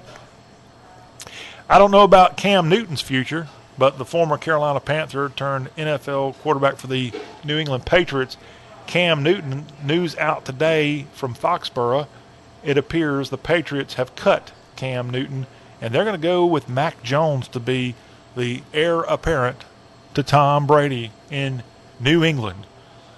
A rather stunning move to go after a totally unproven guy in Mac Jones. Now, unproven at the NFL level, unproven at the actual game level. No offense to Mac Jones. I think he was number 15 overall when he was selected by the Pats in the 2021 NFL draft. But this guy hasn't seen live bullets on a Sunday afternoon in a game that matters yet. And Bill Belichick, who generally knows what he's doing, now packing up Cam Newton's things and shipping them somewhere else. It's Mac Jones's New England Patriots going forward. That's the story, the big story out of the NFL today.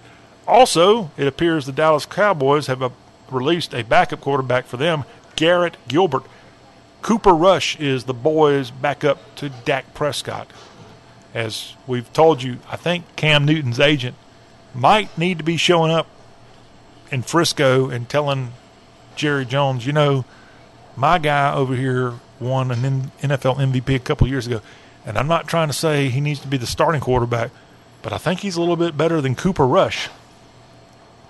New Orleans Saints, it appears they are preparing to have their first game of the season, what was supposed to be a home game at Caesars Superdome.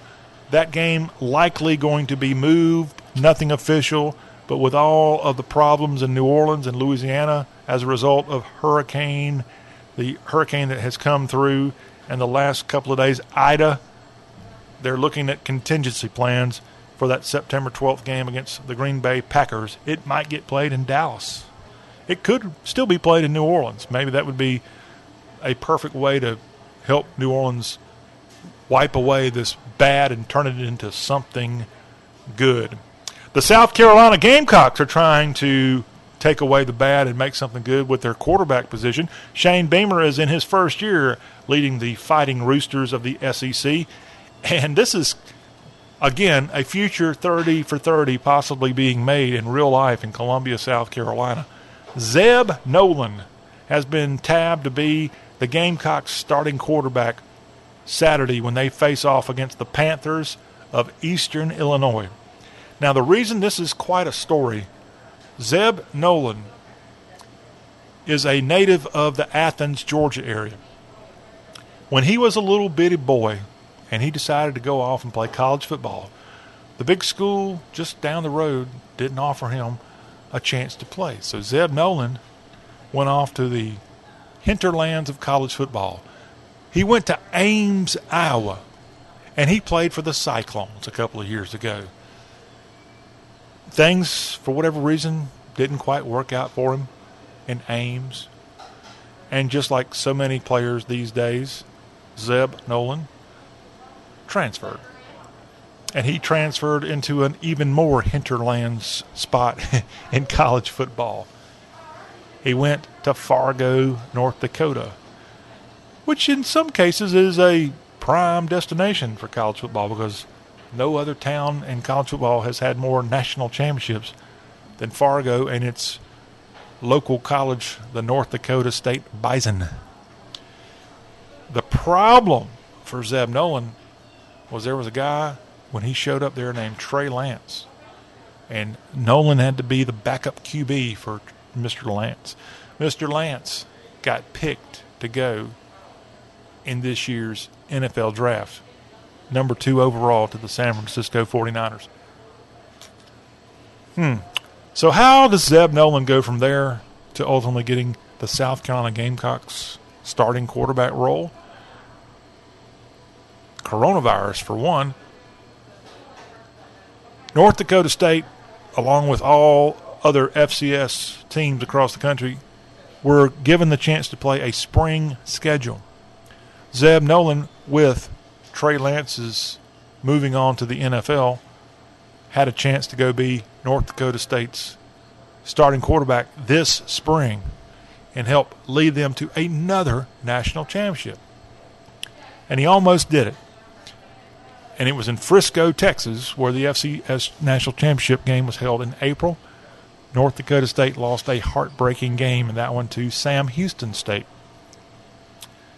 Zeb Noland cut off his tape, tears gathered in his eyes.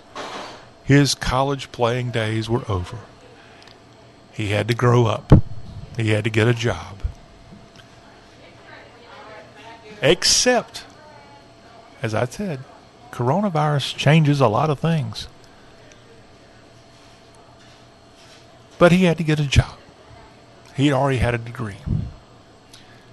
So he makes a call to a friend of a friend, and he gets on the staff of Shane Beamer, head coach of the South Carolina Gamecocks, who's in his first year guiding this SEC East program. He makes the journey to Columbia. He is a graduate assistant. He's going to be helping out with the quarterbacks. He's going to be helping out with the offense. This guy is extremely smart. He knows offense. His daddy was a high school coach in Georgia. So he enters the Gamecocks football program back in July as a graduate assistant. That's pretty common for all college teams to have graduate assistants hanging out. But one little problem with Zeb Noland and the offensive coordinator, I think his name is Marcus Satterfield. I, I think that he he's in his first year with the offensive. I know his first name's Marcus. He knew that Zeb Noland, because of all the coronavirus craziness, technically still had one year of eligibility left to play college football, even though Zeb Noland is a is basically an old man. Zeb Noland, I'm still trying to get an actual age on him.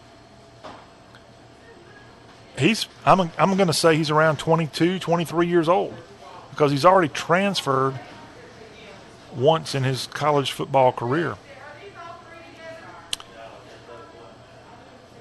Yeah, I, I don't have an actual date. Son of Travis and Julie Noland. His daddy played quarterback for the Appalachian State Mountaineers. And he graduated from North Dakota State back in December of 2019, got a degree in, ooh, this was a Ivy League degree here, University Studies. Hmm. So he's somewhere in his mid, mid, mid to lower 20s. He's a graduate assistant for Shane Beamer. Everything's going fine. In the back of his mind, in the back of the offense coordinator, okay, this guy's still got a year of eligibility, but yeah, he's moving on. He's getting his life together. Probably going to start having about 20 babies in a day now. Well, unfortunately for the Gamecocks, when they started fall camp, pretty early on in the camp, Luke Doty, the projected starting QB for the Garnet and Black, went down with an injury. And when that happened, the Gamecocks were left with only three quarterbacks on the roster. And most college football programs have five, six, seven QBs listed. They had to do something. And that's when light bulb goes off. Zeb Noland, his dad, and this offensive coordinator came up with the plan. We're going to stop being a graduate assistant and go back to being a college football player. And that's what's happened. And guess what? Today, it was announced that Zeb Noland, the Georgia kid, who already has a degree from North Dakota State, he's from Watkinsville, right beside Athens. That's his hometown.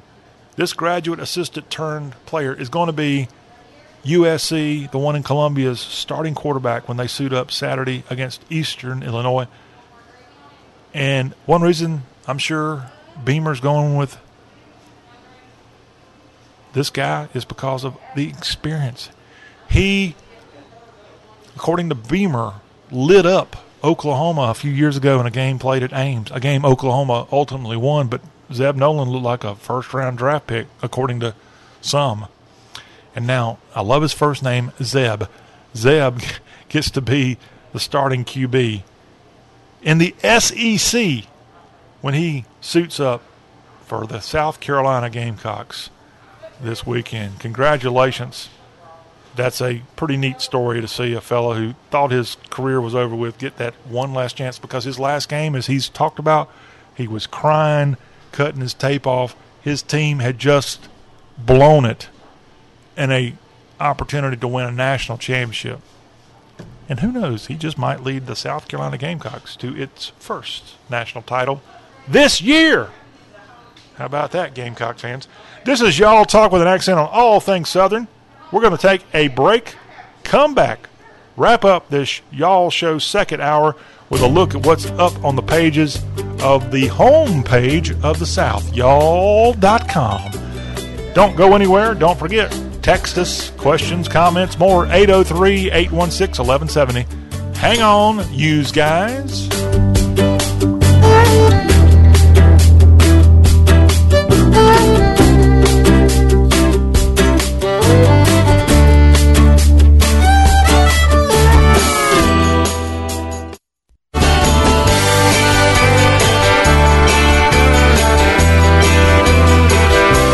All right, wrapping up hour two. Quick look at what is on the homepage of the South. That it would be y'all.com. Tricks of the trade, John Allen, Jimmy Duke. They just talked about shag carpet memories and troubles with the heating and air conditioning. All that, plus why in the world is there a shortage of nails across the country? That's on Tricks of the Trade. You can watch that at y'all.com right this very moment. Plus, a fantastic article posted up there that is worth the read, especially if you're considering going back to college. We have an article penned by Kevin Gardner, five of the top colleges in the South. I'm going to give you two of them. Take a guess. Two of the top five colleges in the South, according to Mr. Gardner College of William and Mary, and the University of Texas at Austin. You'll have to go to y'all.com and find out who the other three schools are.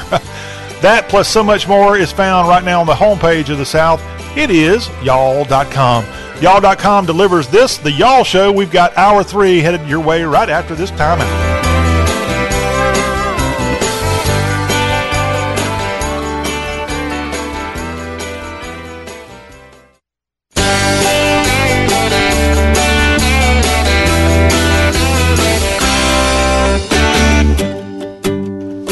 Back into the Dixie Cafe for the final hour. Appreciate y'all joining us here. I'm John Rawl, and we're going to have a good closing out of this final roughly 60 minutes we get to spend together. Ain't ain't this fun? I mean, come on. What else could you be doing right now but sitting by a nice fire somewhere, kick back with a big cup of coffee or your favorite other beverage and learning about what's going on in the southeast here today. It's my privilege to be with you. I'm your friend, I'm your moderator, I'm your liaison of southernness. And here we go with hour three coming up today. We've got here in this final hour a look at what's going on in terms of the news of the South. Still some big stories going on that we did not have a chance to cover quite yet, and we'll do just that, including the governor of Virginia this week has granted posthumous pardons to a couple of black men executed back in 1951 for rape. I'll give you that story out of Richmond here in a second. Plus, sad news from Opelika, Alabama. Mrs. Story's Dairy Bar has served its last milkshake. That's nothing to say War Eagle about right there in Opelika. Although I've been told there's a lot of Crimson Tide fans that live in Opelika, Alabama. We're going to tell you about that. How about this story out of Oklahoma Christian University? They're banning the use of Yik Yak. That's an app. I've never heard of it. They're banning it there in the Sooner State. Also out of Texas. Texas Medical Center has launched the world's largest life science campus in Houston. Big news coming from that city. Big news today, not necessarily in the year 2021, but y'all remember the year 1886? It was 1886 that in Charleston, South Carolina, the most powerful and damaging earthquake to ever hit the east coast of the entire country happened. And it happened on this day in 1886. 60 deaths and about $6 million in damage happened in the holy city when that awful earthquake happened. You don't often think of the East Coast as a place where earthquakes can happen. We know about the West Coast. We know about the New Madrid Fault right along the Mississippi River in the mid South portion of this part of the world. But Charleston, with that dubious distinction of being home of the 1886 earthquake. I'll tell you a little bit about that as we go through the headlines here in a second. Also, more on the Oklahoma Sooners. That is our stop today. I guess it would be stop number 40? No, 41. I didn't learn math before doing this show. Stop number 41 on our 44 city stop plan. 41 is Norman, Oklahoma today. 42 on Wednesday will be Stark, Vegas. Going to learn about Mississippi State on Wednesday. Thursday will be in Tiger Town. That's Clemson, South Carolina. Your number three team in all of college football. We'll learn about Dabo Swinney's program Thursday. And then on Friday, our last stop, the defending national champion. And what are they up to? 18 time national champion, I think. Alabama Crimson Tide will wrap up our 44 city tour on Friday. It's also the day we're going to be launching our first Y'all kickoff show that will include the General of College Football Prognostication. General Gridiron makes his 2021 debut Friday in our first hour. All right here on the Y'all Show. Whew. Can you feel it?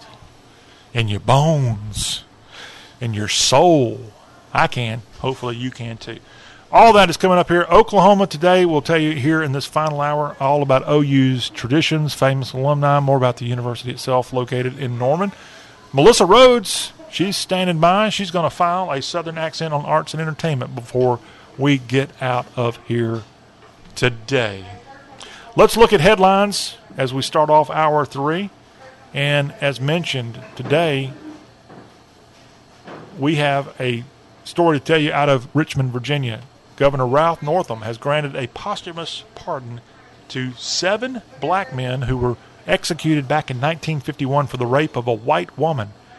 And in that time period, a case that attracted pleas for mercy from uh, around the whole world, and in recent years has been denounced as an example of racial disparity in the use of the death penalty. Northam announced the pardons after meeting with about a dozen descendants of the men and their advocates. And again, the Martinsville Seven, as the men would become known, all convicted of raping 32 year old Ruby Stroud Floyd, a white woman who had gone to a predominantly black neighborhood in Martinsville in 1949 to collect money for clothes that she had sold. And these men, four of them electrocuted in 1951. And then a couple of days later, the other three were electrocuted. Seven people electrocuted for the rape of a 33 year old woman back in 1951. All of them were tried by all white juries.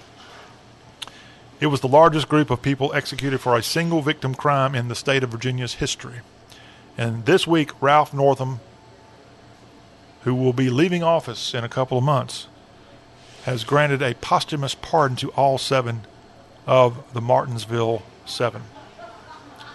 To Memphis, and a woman was admitted to a Memphis hospital room earlier this week after her family had waited 50 hours, five zero. They had waited 50 hours for her treatment. Now, hospitals everywhere, it seems, have been warning that long wait times can happen, saying they simply don't have the staff to sustain added patient load right now. But they also they're saying a large part of this is because of the COVID 19 surge. And this family from Memphis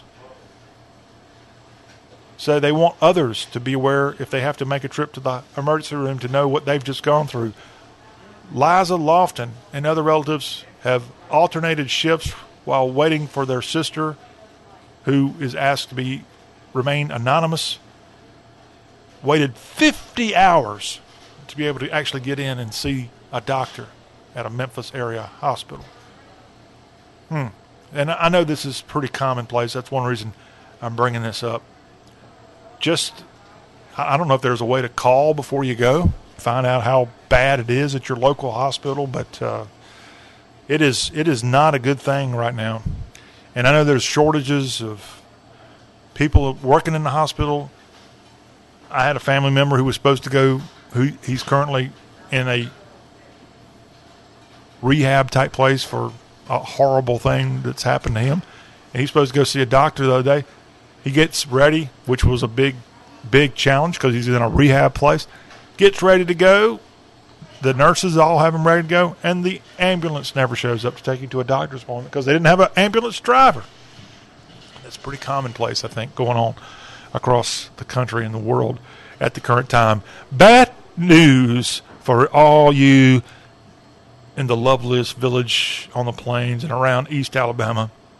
Opelika, Alabama's Mrs. Story's Dairy Bar is closing. That's a place locals went for milkshakes and the footlong chili dogs. And after nearly 70 years in business, Mrs. Story's Dairy Bar is shutting down. Rhonda Booth is the owner, and the restaurant's had trouble finding workers during the coronavirus, and they've decided to just close it all down. The dairy bar, located at 1900 Pepperell Parkway, started out in 1952 as a Dairy Delight franchise and then became Mrs. Story's back in the early 1960s. And Rhonda is the great granddaughter of founders Dan and Annie Story.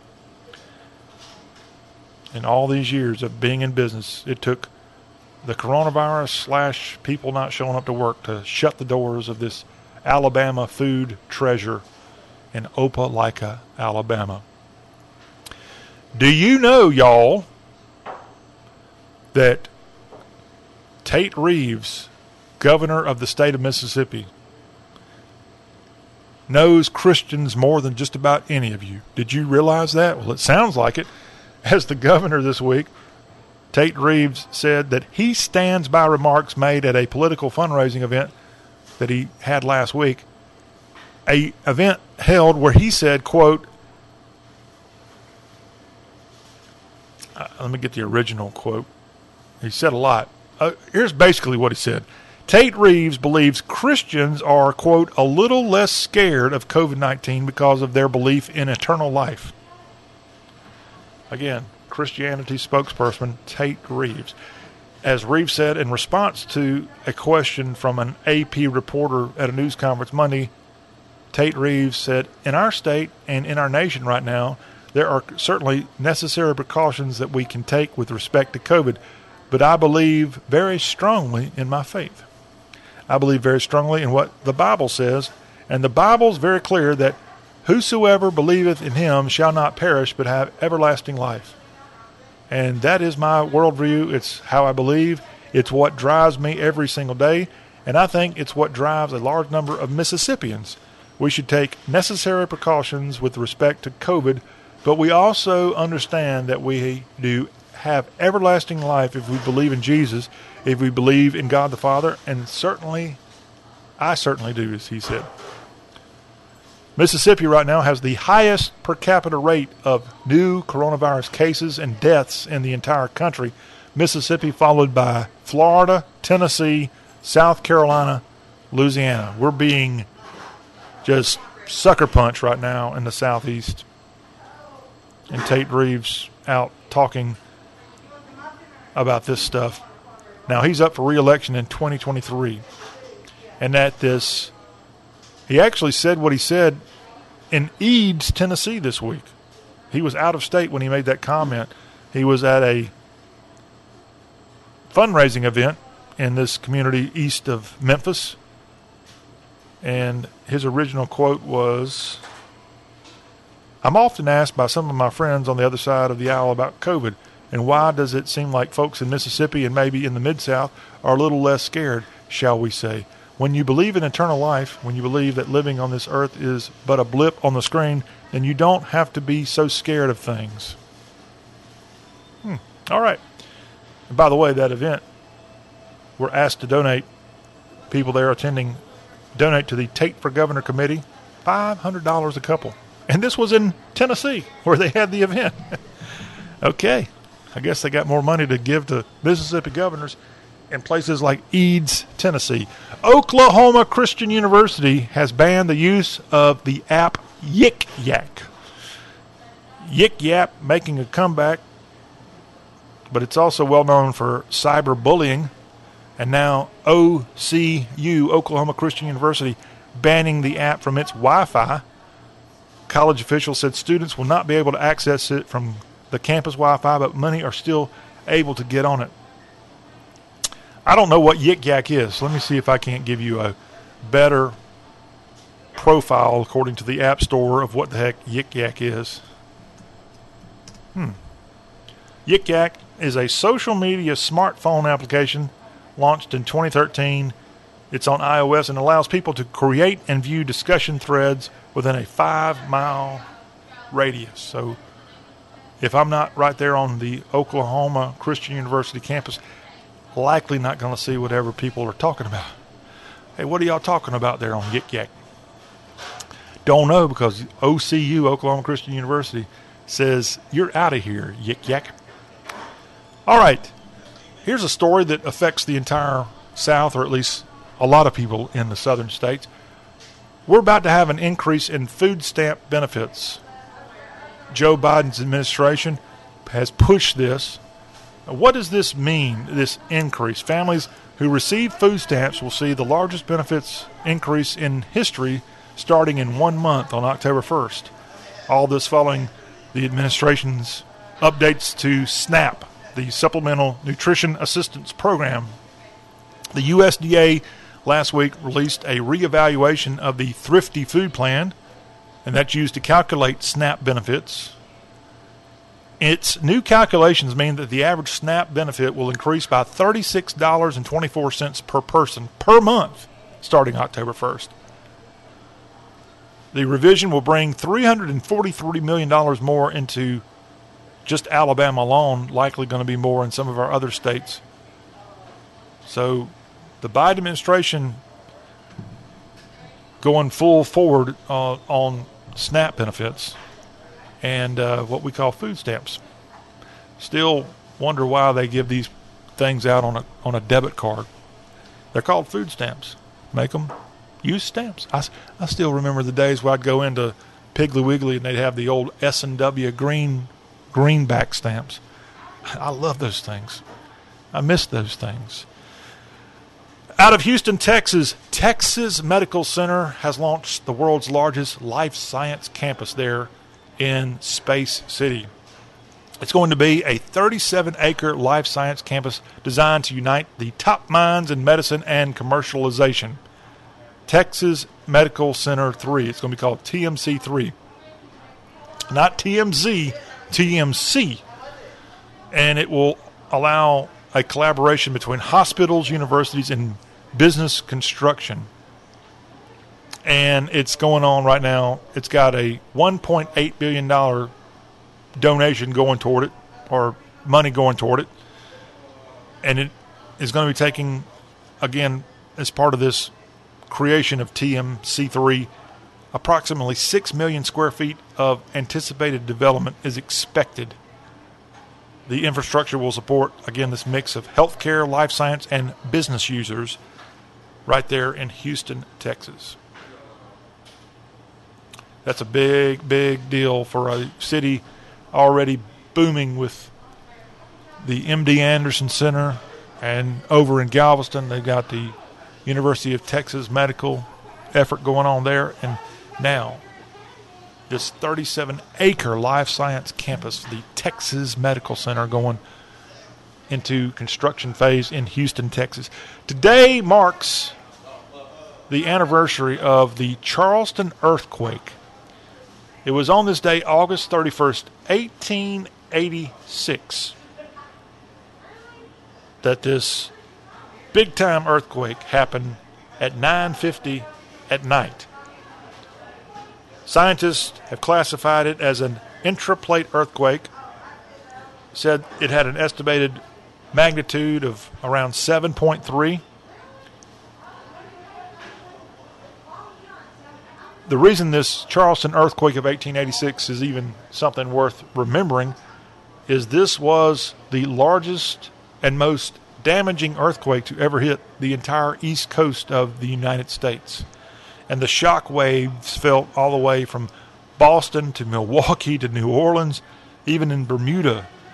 People felt the effects of this Charleston earthquake in 1886. 60 deaths attributed to this thing and around $6 million in damage. And this is back in 1886. Things have certainly gone up since way back then. But uh, yeah, all the way. If you ever have been a tourist in Charleston, you've heard about this awful earthquake that happened 135 years ago today.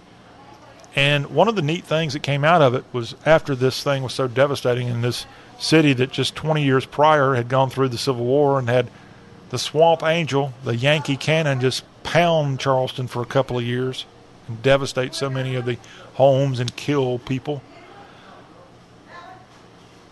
One of the results of this awful earthquake was you started seeing what's called earthquake bolts being built in homes in the Charleston area. And if you go there today, you'll see these little black crosses, and they're not religious signs.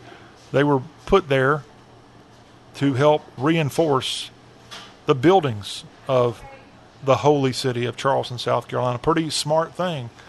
And all these years later, most of those very beautiful and historic houses still stand because, for one, I guess these earthquake bolts were put into the houses. But secondly, for, for those of you who love Charleston, South Carolina, and I certainly love it, one of the greatest, if not the greatest, fairly big historic city we got in this entire country. Lucky to have spent several years as a young man there. It uh, these earthquake bolts have certainly played a role in preserving this very historic. I call Charleston the most historic city in America. If you look at all the different things it's been a part of, sounds crazy, but if you think about it, I think it is. But I think Charleston's also benefited that despite this being such a terrible earthquake 135 years ago, to my knowledge, there has not been a, another earthquake of any magnitude close to this 7.3 quake of 1886 in the entire Charleston and or Low Country area. Thank goodness. Thank goodness for that. All right, that wraps up our look at news here.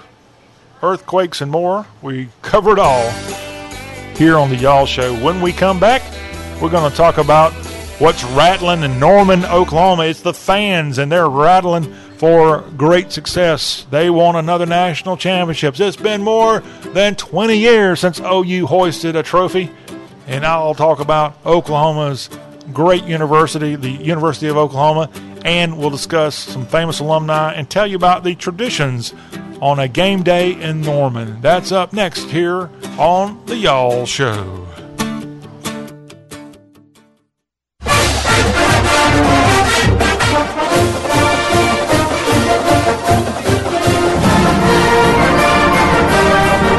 The Y'all Show is on the road and stopping by 44 of the South's great college football towns as we get y'all ready for the start of the 2021 college football season.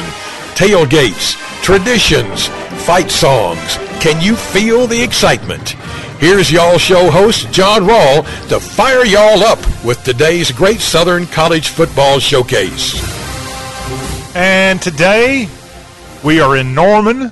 We're talking about Boomer Sooner. It's the University of Oklahoma, also known as OU. Still don't know why they do that, those old Big Eight schools.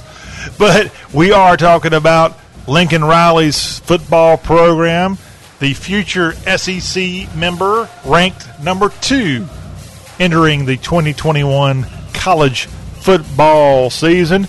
And here in this third hour of Talk with an Accent on all things Southern, we're going to discuss the Sooners' great university, what the University of Oklahoma is all about here. We'll talk about it in hour three. We'll discuss some of the famous alumni of OU. And you know it, we're going to talk about the traditions of Sooner Nation. All that right here as we're on this 44 city tour. Today is our 41st city that we've gone to. And we only have 42, 43, three more left. I knew that. I could count that three. But we're seeing the end of the tunnel, and we're wrapping it up in a big way here this week. And OU is where we're telling you where we're going to be talking about today. Let's talk about the University of Oklahoma. It is a public research university located in Norman. Norman is roughly 20 minutes south, maybe 30 if you're driving slow, south of Oklahoma City. The University of Oklahoma was launched in 1890, and it is a public flagship research university currently under the presidency of Joseph Harroz Jr.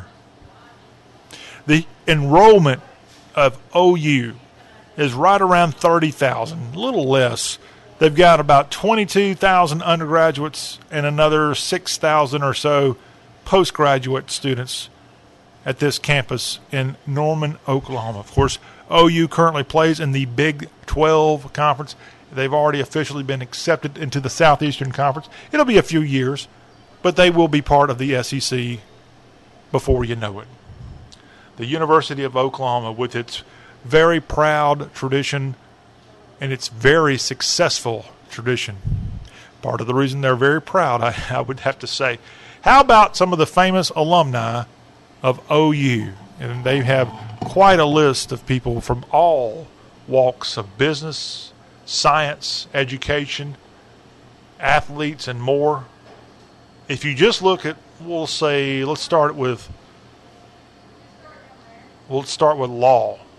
There's so many great lawyers who've come out of the University of Oklahoma, including former OU law professor Anita Hill, the woman that accused Clarence Thomas of wrongdoing when he was trying to become a Supreme Court justice.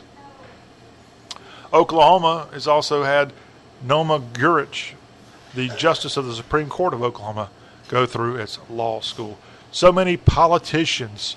How about Tom Cole, Congressman?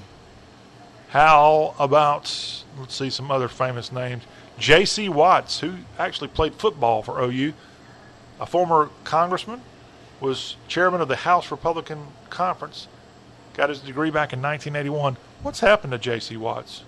He used to be a darling on all the talk shows because he was a black Republican.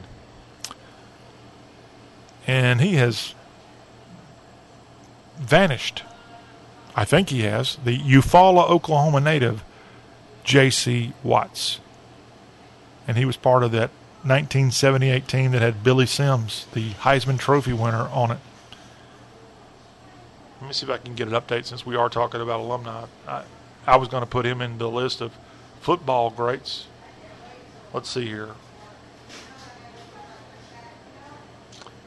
For most of 2016, J.C. Watt served as president and CEO of Feed the Children. In 2019, J.C. Watts began plans to start the Black News channel. It launched in February of 2020 as a 24 hour news channel. So, Black News Channel is a broadcast TV news channel based in Tallahassee, Florida. And that is a channel I'd never heard of. I've heard of the Black Information Network that started last year, and that's on a whole bunch of radio stations now. But J.C. Watts now doing this. I wonder if it's a conservative type broadcast. One of his investors in this is Shahid Khan, owner of the Jacksonville Jaguars. That's one of the key people of this black news channel. Never heard of it. Sorry, JC. And I try to keep up with media things. I guess I'm slipping on the job here. Let's talk about other famous Oklahoma alumni. They have, as part of their list of great alumni, Air Force General Roger Brady. Also, the widow of Sam Walton. I would say this lady did pretty well. Helen Walton of Walmart fame. Then, in terms of famous arts and entertainment alumni of the University of Oklahoma, you have Miss America 2006 Jennifer Berry. How about a lady who I haven't heard in a while? She never did quite make it in country music, but Kellie Coffey.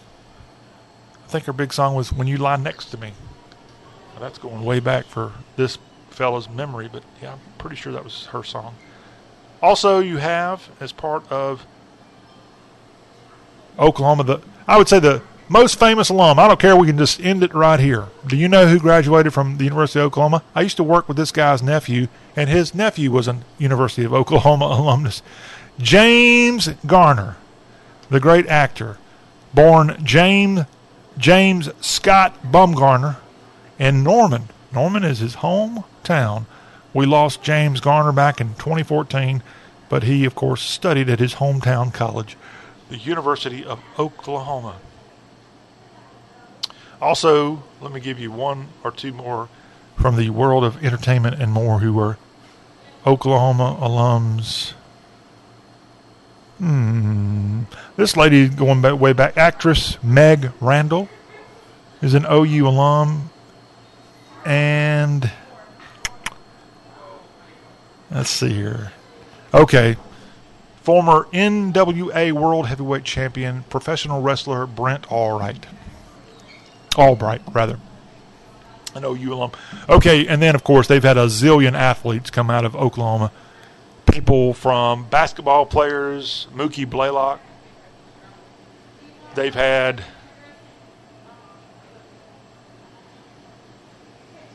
uh, I mean Wayman Tisdale. I shouldn't leave him out. Great NBA player. Great inspiration. OU alum. How about Spencer Tillman? Great football player. Was with the San Francisco 49ers when they won a Super Bowl. You have Trae Young, right now in the NBA, is an Oklahoma alumnus. Don't want to leave him out. Joe Simpson, you can tune in and hear him on Bally Sports calling the Atlanta Braves games, former Oklahoma Sooner. Adrian Peterson, currently with the Lions, Oklahoma alum. Of course, people like Heisman Trophy winners Baker Mayfield. So many, so many. Let's talk about the University of Oklahoma's game day traditions. If you go to a game in Oklahoma, you're going to hear Boomer and Sooner. Now, that is what they say in the crowd there. But also, that is the name of the mascots. They've got costume horses who wear jerseys, Boomer and Sooner.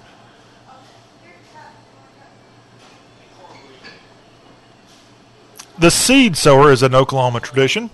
It is near the edge of the South Oval on the main campus. The seed sower statue is one of the school's most recognizable symbols. It represents a parable told by the school's first president, David Ross Boyd, about a seed sower planting the seeds of knowledge, and that is one of the landmarks of the University of Oklahoma campus. Also is the stadium, Gaylord Family Oklahoma Memorial Stadium, also known as its original name was Owen Field, or the Palace on the Prairie. It was built back in the early 1920s, named to honor the University of Oklahoma students who got killed fighting in World War One. Ultimately, the Gaylord family, which made a fortune with its newspaper in Oklahoma City, and then went on to start places like Opryland in Nashville, and once owned the Nashville Network and CMT. The Gaylord family contributed millions to the athletic program and the school through the years, so therefore that's why their name is attached to the football stadium on the OU campus. Now, at Oklahoma, we played it starting the segment. I'll play it as we go to break here. There are two songs that the Pride of Oklahoma marching band regularly play. The fight song, Boomer Sooner, was borrowed from Yale's Boola Boola some of the lyrics in Boomer Sooner inspired by the University of North Carolina's I'm a Tar Heel Born. Did not know that. Catchy tune when you hear Boomer Sooner, the fight song. How about the colors? The colors of the University of Oklahoma also part of the tradition crimson and cream. And then you got the nickname of course, the state is called the Sooner State, but the name Sooners a reference to a nickname given to the early participants in the land run of 1889, and that initially opened the unassigned lands and the future state of Oklahoma to non-native settlement. This was Indian territory for most of the 1870s, going back to the Civil War time period. And the natives, the five organized tribes, still a major part of the state of Oklahoma's history, tradition, and more. I'd love to have somebody come on here who is a Okie, tell me more about how it all kind of breaks down. It's a little confusing if you don't live in Oklahoma, how these areas on a map that show that they're Cherokee or Chickasaw or Choctaw or whatever the other two are uh, if you're not there, it's it's it's a it's a bit confusing, I must say. But of course, one of the traditions Oklahoma is known for is great success. I mean, this is one of college football's dynasties, and they have been a dynasty through various eras of their history. They have dominated football so many times in so many ways. How about Bud Wilkinson, the job he did? As Oklahoma had that incredible winning streak, he had winning streaks of 31 and 47 games at one point and had a winning percentage. Bud Wilkinson did at one time. His winning percentage was over 90%. He left after the 1963 season with a record of 145, 29, and 4. Hmm. Pretty amazing stuff. And then, of course, Barry Switzer comes in, 1973, coaches all the way until his buddy with the Cowboys takes over that franchise and brings him to Big D to coach Dallas and wins a Super Bowl with them ultimately. And then Bob Stoops, he got his national championship in the year 2000. It has been a while since Oklahoma's been on the mountaintop of college football. But this year they start at number two. And this year the opening opponent is the Tulane Green Wave. Tulane rolls in, roll wave. The roll wave caravan rolls in to the stadium there, Gaylord Family Oklahoma Memorial Stadium for that game on Saturday. It's a game you can all tune in and see as ABC is carrying it live. You are looking at the University of Oklahoma, and it will be live on ABC at 12 noon, 11 Central, 11 o'clock Norman time for the 2021 season opener featuring Lincoln Riley's Crimson and Cream, Spencer Rattler quarterbacking Oklahoma Sooners. College football is here, and it's a glorious thing. when the Y'all Show comes right back, Melissa Rhodes has a Southern accent on arts and entertainment. Right now, it's more Boomer Sooner.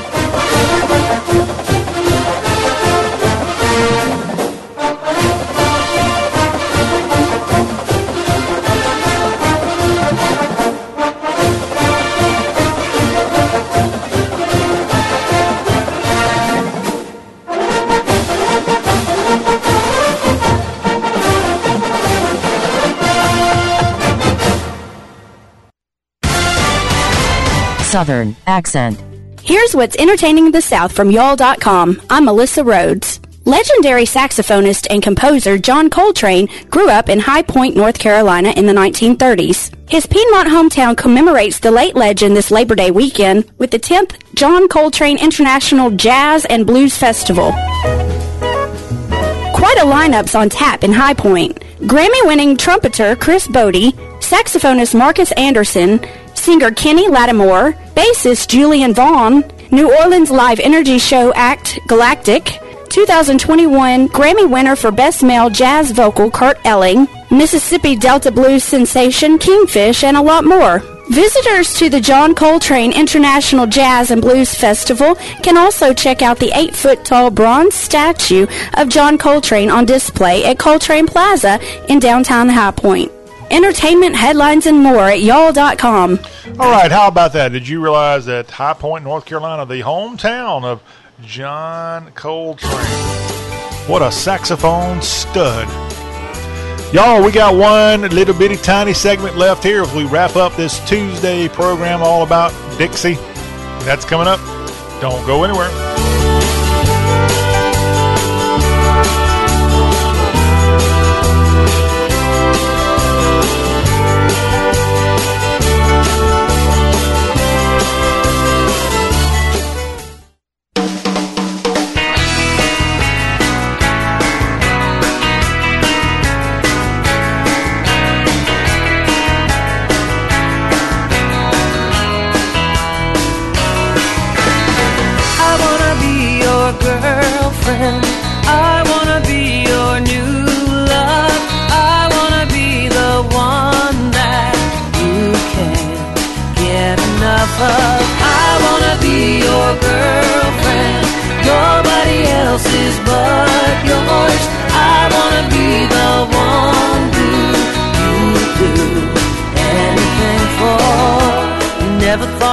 Oh, Mary Chapin Carpenter, come back to me, please. I don't know if you're a local PBS affiliate, and I hate to admit right here on the Y'all Show, I actually watch PBS. I don't really, but I just happened to be flipping through, and I think it was on Saturday on my local PBS affiliate. There was some kind of special Mary Chapin Carpenter fundraising type deal, the kind of things they do on PBS, and she was there all alone for at least an hour playing some of her great songs from the 1990s and I guess I was so caught up with something else that I didn't watch it. But that's why I'm saying, Mary Chapin, come back to me. Or if you really know her, it's just Chapin. And boy, she had some great songs. That's one of her songs on the Columbia Records imprint.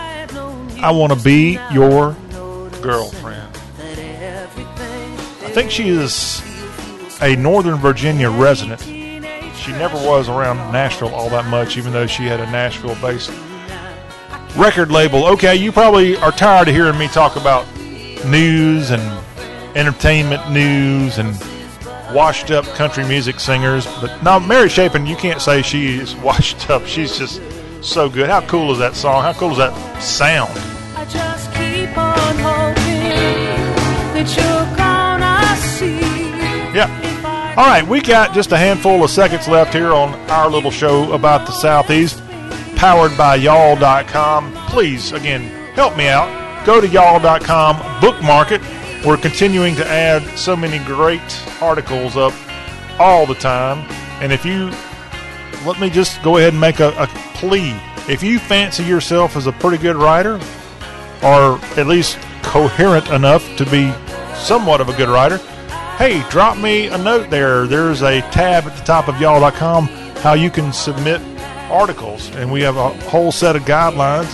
But sure enough, you can, if, if, if you pass our intense board of review, you can have your own work added to y'all.com. So we're trying, and of course, your voice is always welcome right here at the Y'all Show, powered by y'all.com.